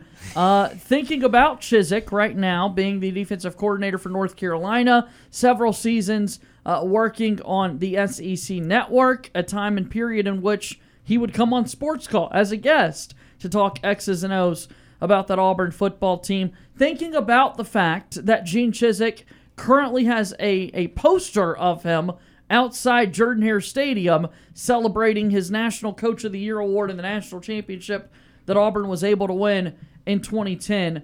We have not seen his name anywhere as a serious candidate for the job. And me speaking, it I just don't see that happening. I also do not I think that's that a weird fit uh, to come back to a school that you were the head coach once. Someone asked us on Wednesday, and I forget who it was, um, if Bo Nix would come back, Right. What? uh, to Auburn, and That was JJ from Crawford that called in. and Yes, and this is the exact kind of example that I gave after that phone call. Would you want him back? Sure. I mean, uh, if, talking about Bo Nix, absolutely. He'd be the best quarterback in the room immediately. But it doesn't work like that. And especially with a former head coach at Auburn or at any school to come back in a role that's not the head coach. It just does not work like that. Uh, Chizik got the Carolina defense better throughout the year. It started off in an absolutely terrible place, and it got a little better and a little better throughout the year. Gene Chizik made his name for being a defensive coordinator. He is not a bad defensive coordinator, but it does not work like that. And so he he is not coming back to Auburn. So it, it's just another. It's one of those things that you just it just it just doesn't work like that. Even if maybe you wanted it to, uh, Auburn will not be having him back.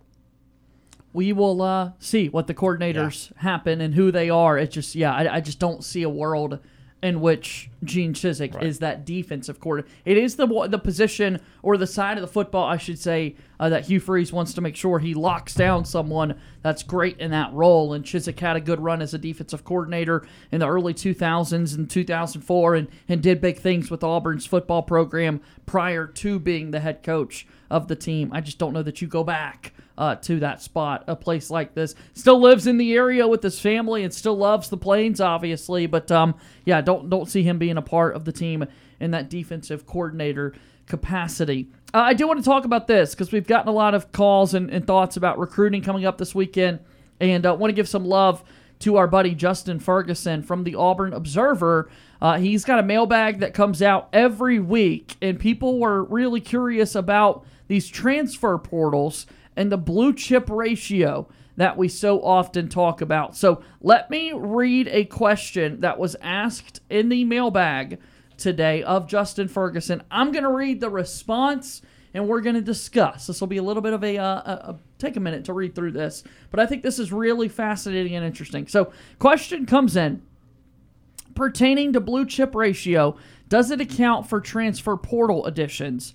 Assuming all Auburn players in the portal leave, what does Auburn need to do to stay in the blue chip ratio? How many four and five stars do we need to bring in? How many three stars can we afford to bring in, etc.? And so Ferguson of the Auburn Observer responds Since every mailbag is somebody's first, let's define the blue chip ratio here. It was created by 24 7 Sports' Bud Elliott. The BCR is a measurement of what college football program has to have in recruiting in order to win a national title. In the championship game era, the only teams that have won it all are ones that have signed more five and four star recruits than three and two star recruits over its last four classes. During the last edition of the BCR, in which Auburn was 15th out of the 15 schools that made the cut at 54%, Elliott wrote that he hadn't found a way to seamlessly put transfers into the equation, but that he was working on it. In a preliminary BCR with transfers taken into account, Auburn was down to 50% for the 2022 team. Auburn's 2023 blue chip ratio will lose the talented 2019 class that landed two five stars and a bunch of four stars, and it will include two rougher classes under Bryan Harsin's watch. Let's add up those classes. In 2020, 17 blue chips and 27 ti- signees. Uh, 2021, 7 blue chips and 19 signees. And in 2022, 10 blue chips and 17 signees. Trey Donaldson became basketball only, so he no longer counts. Total 34 blue chips and 63 signees for 53.97%. Back in the summer, I wrote that Auburn could only sign three more three stars than blue chips in the 2023 class and stay inside the blue chip ratio. As it stands right now, seven of Auburn's 10 commitments for 2023 are four stars. If all sign, that would put Auburn at 42 blue chips out of 70 signees, which would obviously be good enough to stay in the strict definition of the blue chip ratio. But let's take transfers into account. This is wild. 11 of the 17 blue chips that Auburn signed in 2020 have either already transferred out or are currently in the portal. Five of the seven Auburn signed in 2021 are the same way. So while Auburn might still be in a good spot for the traditional version of the blue chip ratio, transfers under Harsin really ravaged this roster, and the vast majority of transfers they have brought in are not former blue chips either. Hugh Freeze said it himself in his intro press conference Auburn has to work cut out, it has its work cut out for itself when it comes to rebuilding this roster. That's from the Auburn Observer mailbag. $6 a month or $60 a year. Not giving away any more information, but that was really well written by Justin Ferguson. What do you guys take away when you see those numbers and, and kind of looking at the recruiting that's up ahead for Auburn? So it actually, this is a more complicated version of a question I thought of not 15 minutes ago. I had decided that time I was going to save it for another show, but I'll now ask it now. Okay. And it's going to go along with this. My question was going to be because we were talking about Texas A&M's four and five star kids that were hitting the portal. At what point do you stop caring about what they were rated in high school? Because at some point they're going to have a body of work in college and they should be viewed for what they've been in college and not in high school. Right. So at, at what point does it turn into like if you're a freshman and you didn't play at all your freshman, I can see you kind of relying more on well this is what they were in high school. But if like if you're a junior and you've still never seen the field or maybe you did, you had a cup of coffee, you weren't that good. Does it really matter? That's that's a former five star player, a former four star player anymore? To me, no. You know. So I guess that kind of goes along with this is trying to weight down how much it matters what these kids were in high school when determining a, I guess a blue chip ratio. And I, you know, I mean, I guess that they still always count if they're still in the program, right? Like if someone's a freshman in 2019 uh, or 2020 and they're still in the team next year, regardless of what their success has been at Auburn, I mean, they're still going to count for that, right? So I guess in that formula, they're still counting. So I don't know how they'll end up doing the transfers. Uh, it's it's it is important that uh, in the t- what was in the time parameter uh, that they've never The that- championship game era. so since '97 Yeah. or something like that, not since the just the playoff was informed.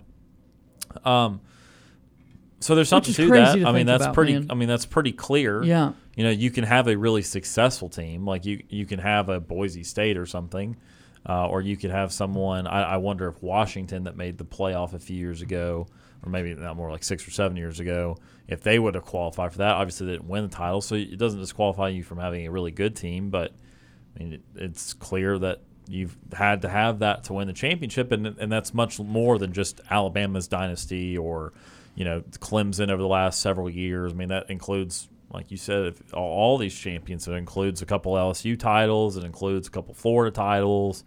Uh, you know, it includes uh, just anybody, any and everybody that, that's won a title. So, um, it, if you know, I, I guess this you would say you have to be, you have to qualify under this, and only 15 teams did last year. And Auburn is 15 of They're the 15. one on the cusp of, of falling So I mean, this is, I mean, if you look at, you got to put together a great class here. Seven of the ten right now are four stars in the class of 2023, but those are high school level players. And so, yeah, I'm going to be really curious how this is kind of revised. But Elliott, again from 24/7 Sports, creating this when you begin to start to factor in transfers because that is such a valid question, Ryan. If you're a sophomore and you really haven't done much in uh, in, in your college game so far, What's the reason for that?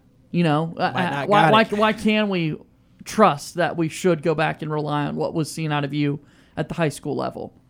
It's yeah, and I interesting. mean that that goes on in in the next level in the pros. I mean, well, this guy's a former first round pick. Yeah, but he's been bad for three years. Yeah. so maybe the evaluation was wrong, or maybe the the guy just didn't develop the way it looked like he would. There's other factors to it. Sometimes you misidentify talent. Sometimes we know, and, and you know, the thing I would hesitate with this. Look, the proof is in the pudding there. As far as you've not won a championship in what 25 years, if you've not been in that ranking, so it seems pretty airtight. But I do want to mention again those other teams like the Cincinnati went to playoff last year, or Boise State having great teams, or like I said, even a lesser Power Five. You know, like a Michigan State, I bet didn't qualify when they when they made a playoff a few years ago. You can still be a really really good team, well above just the 15th best team. Um, and so I would think at some point someone's going to smash through that that door. Uh, I have no idea when. I'm not going to you know say oh this team because heck I don't even know when teams qualify and when they don't and they can fall in and fall out. I mean it's the ever changing ranking of it, but um, you know it emphasizes the importance of talent. But even amongst those, you would find so many guys on all these blue chip heavy teams that still were not blue chips, that still were a three star guy or a, transfer from a, from another school. That's going to become the transfer thing will become more and more important. That's why they want to figure out a formula with it because you're going to have this guy that was like a two star that started off as a big group of five school and then he transfers into power five school and then he's still big in power five and well that's not a blue chip but he he certainly played great in college like it you know even at a group of five level and then he became a power five guy because of it um, so it's a it's an interesting correlation and I'm not going to sit here and say it does not matter. It's a very uh, hands-on way of saying you need a lot of a, a lot of talent, uh, but there's a lot of ways to acquire the talent now. A couple of teams of note within the last two years in the conference. Tennessee and Ole Miss do not qualify as blue chip teams and have really good seasons. Right. I'm going to say Tennessee's And playing had in a, in a chances New to Year's go. Six game. And, and Ole Miss did Oh, that a that's year ago. You know, with like Tennessee. not more than 50% of their roster is Wow. made up of and going into this next season they're picking up way more momentum and we'll see what the 2023 version of the blue chip uh, ratio looks like for the volunteers but they weren't on the list I'm going to say Tennessee was on track to be a playoff team until uh, they got derailed a little bit. Absolutely derailed. 16 teams in 2021 Alabama, Georgia, Ohio State, Clemson, LSU, Oklahoma, Texas, Florida, Texas A&M, Michigan, Auburn, Oregon, Penn State, Notre Dame, Miami, Southern California. And Let me, let me ask you that that list. How many of those are uh, at the end of the year were? Uh, and you know, you obviously you've got the ones that did make the the top four, but how many of them were actually playoff contenders at the end of the year? At the end of 2021, how Yeah. many of these I teams mean, out of you, know, you, were you had actually playoff you had contenders? you had Alabama was in the playoff. Okay. You had Georgia. Georgia, yes. Ohio State, yes. Clemson, yeah. I mean, until Right, they yeah. lost. Yeah. LSU, yes. Oklahoma, no. Texas, no. Florida, no. A&M, uh, Michigan, yes. Auburn, no. Oregon, yeah, until the very towards the end. I, I'd kind of count them. Penn State, no. Notre Dame, no. Miami, absolutely not. USC, yes. So about half are of those teams were in, in in contention for a playoff spot. The other half were not really.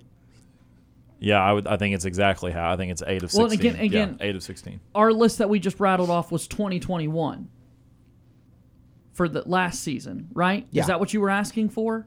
Yeah. So not the season that's currently being played. I mean, what you whatever list you were reading off of Was so 2021. Yeah. So Yeah. so I mean it. Well, I guess then when you you technically need to do the twenty twenty one Season. That's what I was trying to do. Yes.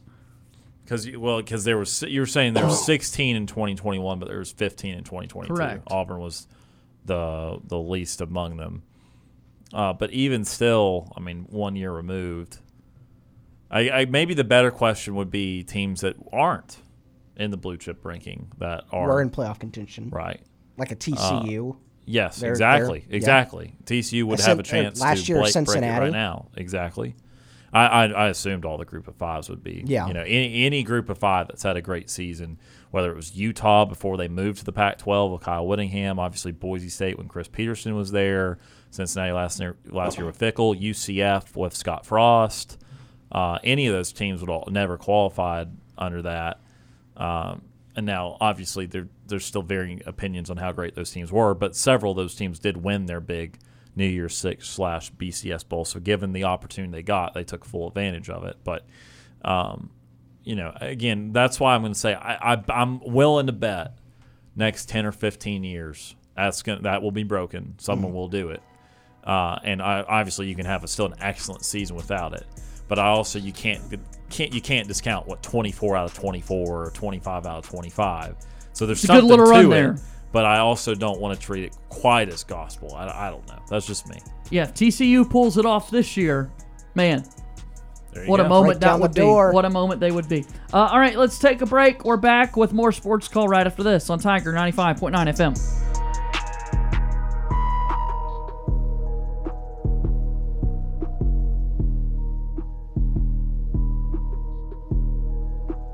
Want to know how easy it is to listen to our show? All you have to do with your Amazon smart device is say, Alexa, play Sports Call Auburn. Now, back to more Sports Call with JJ Jackson and the guys.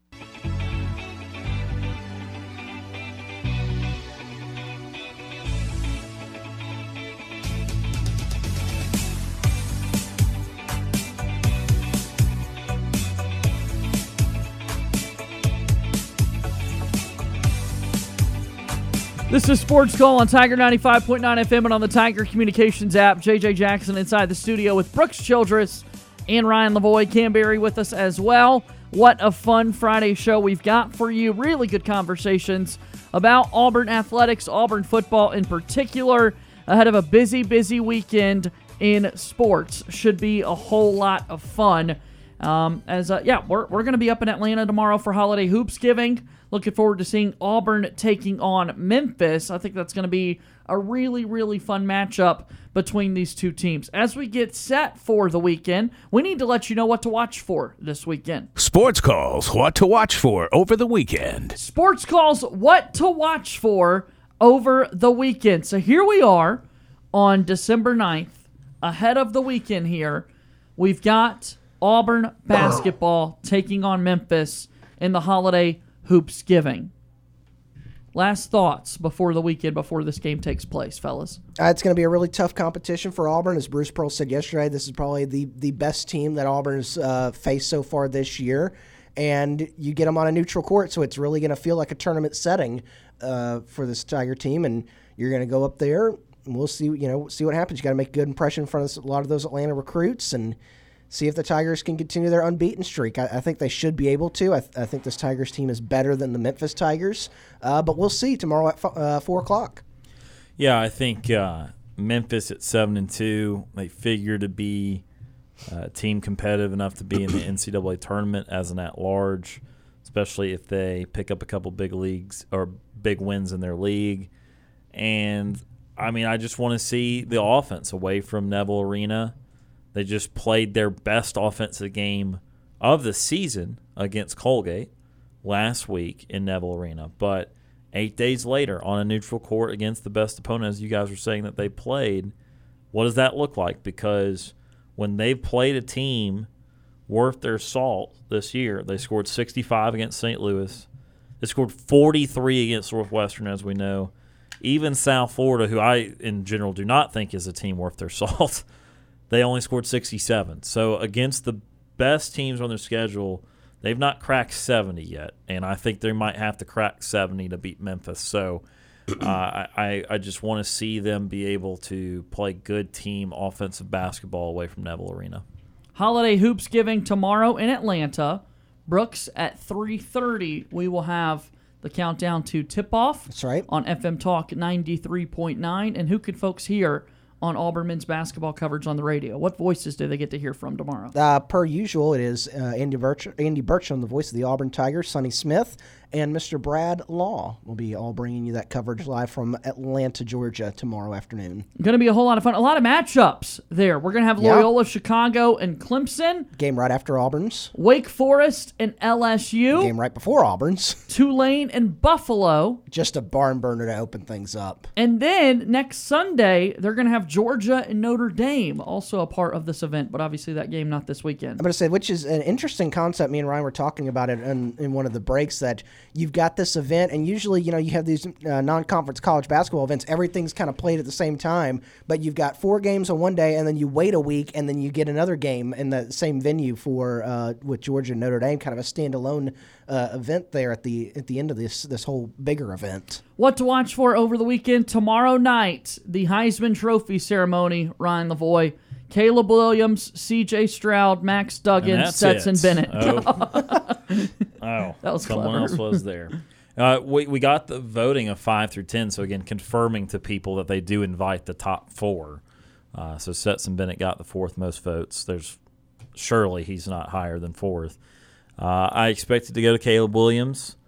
Uh, I think that's deserving. I think if Max Duggan had had uh, a winning moment in the Big 12 championship game, I think we would really be stressing over it right now. We'd really be uh, going back and forth deliberating. But Caleb Williams, I hate to say it like this, but Caleb Williams kind of had the least amount of mistakes late in the season. I think you saw, uh, and I don't even want to say mistakes is the only thing, had the least amount of, of negative outcomes because you saw someone like Bo Nix lose a couple games. You saw Drake Maye lose a couple games. You saw Blake Corum get injured. You saw Hendon Hooker get injured. Uh, Bryce Young had been injured earlier in the season. And so, so many guys just had something, a speck on their resume. And obviously, Caleb Williams lost his last game too, but he was greatly hobbled. And he'd done some really great things in the first half of that game prior to being hobbled. So it wasn't like an, a complete black spot. It was just a just a little little something uh, that was less than perfect. But um, I, I, I think it's pretty much a no brainer. I think Duggan will probably be second because of his Big 12 championship performance, as long as the voters mostly waited to vote till after conference championship week. And then I'm going to go Stroud third, and that's it. Again, right now we're talking about Sports calls, what to watch for over the weekend. All right, we've got uh, basketball games over the weekend and the association three national TV games. We've always had the ESPN Friday night doubleheader, but also now that we're exiting football season, we're getting back to where ESPN and uh, ABC love to do their primetime ABC Saturday night matchups. So tonight, Lakers are in Philadelphia taking on the 76ers. The Bucks are in Dallas taking on the Mavericks. Your two ESPN games for the evening. And tomorrow night on ABC, the Boston Celtics are taking on the Golden State Warriors. Talk to me about these three games, Brooks. Uh, I mean, you got LeBron James. He had a, an off night uh, a couple nights ago in their last game uh, to, to rehab an in, or not rehab an injury, but kind of uh, you know take a little bit easy. He's old. He, he's old. That's what we're trying to say. Um, but back tonight against the 76ers should be a really fun game there. The Lakers kind of finding their feet a little bit, but not you know it's still not a, a team that you're you're you're scared to play really. Uh, if They've won 9 of 13 after starting 2 of 10. Yeah. So a little bit different. they're, they're finding their feet. Um, and then you know later on tonight you got Giannis versus uh, Luka Doncic, which should be a really really fun matchup of some of some of the prolific young stars in the league. And then Saturday night Celtics Warriors rematch of last year's finals. Uh, the Warriors, another team in the West that haven't really, you know, up until this point, have not really looked like the team that we, we thought they were going to be. But they're a team that, you know, also continues to find their feet a little bit. They're playing better basketball than when they started the season. And uh, yeah, should be really fun for both of the uh, all both nights of uh, NBA hoops, and can't wait to uh, watch them. Mr. Lavoie, some three primetime basketball games. I was like, yeah, Rug- prime time. What three prime time? Three prime Deion time. Sanders times three. Right. um, I you know they are great basketball games. Big stars. This league has so many great stars. Good right way to put that, yeah. And if people have not paid attention, I know a lot of people keeping track of the Auburn guys and that sort of thing. But if people haven't paid attention, the Boston Celtics have been incredible so far this year. They've got the best offense in the NBA. Jayson Tatum just continues to get better and better. Jaylen Brown has continued to get better and better.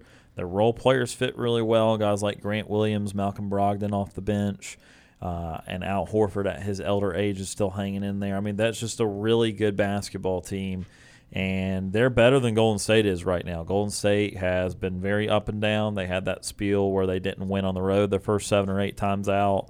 Uh, they lost a clunker to Utah the other night when they were they were resting Steph and and Draymond and Wiggins, but uh, they, they they completely choked that game away up for 20 seconds left, and so they they're they're not they have not found themselves quite yet. They've, they've tomorrow had night their on moments. ABC. They've had their moments, but uh, that does not look like a team. That looks like a team that probably gave every ounce of their energy, uh, every last ounce they had into last year's season, and it paid off. They won the championship. No one should ever question that organization, that team, and that point guard wearing number thirty again. Uh, but it does seem like that that was probably the end of it. So that's a rematch of last year's NBA Finals tomorrow night on ABC. Celtics and Warriors. Uh, yeah, Boston is really, really, really good. There are 12 players in the NBA. I saw this earlier today. 12 players in the NBA shooting greater than 45% from three point range. Four of them play for the Boston Celtics. Dang, Grant Williams is one. He is one of them. Jayson Tatum, No. high volume. Uh, Malcolm Brogdon, Yes. Another name that you had mentioned. Jaylen Brown, No. Al Horford. Yes. so weird. Uh, and actually, someone that was on birthdays in sports yesterday. well, I wasn't on the show, so Payton Pritchard. No. I don't remember yesterday. His name was listed. If people go on Twitter right now and look at our graphics There's for no way birthdays in Marcus sports, Smart shooting it's Sam Hauser Okay, no one cares.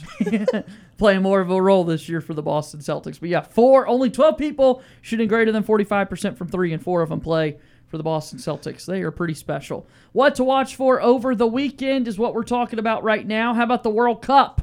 Continuing with a couple of uh, semifinal matches. No, excuse me, the last round of quarterfinal matches before semifinal round starts on Tuesday. We've got two tomorrow Portugal and Morocco at 9 a.m. Central Time is the first matchup there in the semis, guys. Or excuse me, in the quarters. I'm messing up again. I'm so sorry. And you know, one of the big storylines going into tomorrow uh, is what role is Ronaldo going to play? Because he was benched in the last game and came off the bench because of a little tiff with his uh, with his manager. So, do they put him back in the starting lineup tomorrow? Do they start coming bring him back off the bench? Uh, Bruno Fernandes didn't seem to mind that Ronaldo was off the uh, was off the starter last time when they were out there um, for Portugal. But Morocco's a good story. I don't know if it lasts longer than to, than uh, than tomorrow, but we'll see what happens with that first match. We've seen the underdogs really be able to push teams uh, much harder in this, this round uh, than really expected. I mean, several matches going to PKs and extra time, and and so uh, you know, look that that has that's something that's going in the right direction for Morocco. But Portugal did just slam Switzerland six to one. I think that with Ronaldo, the thing is, I can actually make an argument where this makes sense to bring him off the bench. I don't think at age 37, and again, 37 for a soccer player, incredibly old. I don't think at age 37, given his work rate wasn't high to begin with, that he's a guy that could play 120 minutes if you need him to. And I think it actually makes a lot of sense to save him and bring him off the bench in the 65th, 70th, 75th minute uh, if you need a, another punch because Ronaldo's still uh, awesome. You know, he's not what he was, and that should be expected because he's 37. But like, there's there's still not many strikers, not many people up front that you'd rather have, even at his advanced age, than Ronaldo. And so I think that it's smart for them to start trying to play a different way, which is more creative because it's a little more basic when Ronaldo's out there. They try and play to him a lot. So it gets everyone involved early, and it got their their backup striker involved. He scored a hat trick. Everyone seemed to thrive with because they weren't playing through just one person. And so I think it is smart to start that way. And then if you need Ronaldo, one of the great players of all time, late in the game, he can then come in and you know that it only takes a moment with him to go get you that goal that you might need. And that way he can be available if you do have extra time, if you do have PKs. Because again, I don't know if Ronaldo could last 120 minutes. By, by extra time, I could see him just like not even running, just jogging everywhere he went. Standing. Yeah. I, I want to correct myself because I said Bruno Fernandes. I meant Gonzalo Ramos, the, The- the backup yeah. striker. I am on a I'm on a I listen to a soccer podcast almost every, almost every single night, and I'm way behind in it. And I've been listening to the the stuff from the Euros 2021, and Bruno Fernandes had a good uh, Euros 2021, and so I've got that on my mind uh, when I talk about soccer. So it was Ramos was who I was trying to refer to earlier. So uh, then also we've got England and France and the other quarterfinal match tomorrow. Finally, our what to watch for over the weekend. Major League Baseball free agency continues, fellas.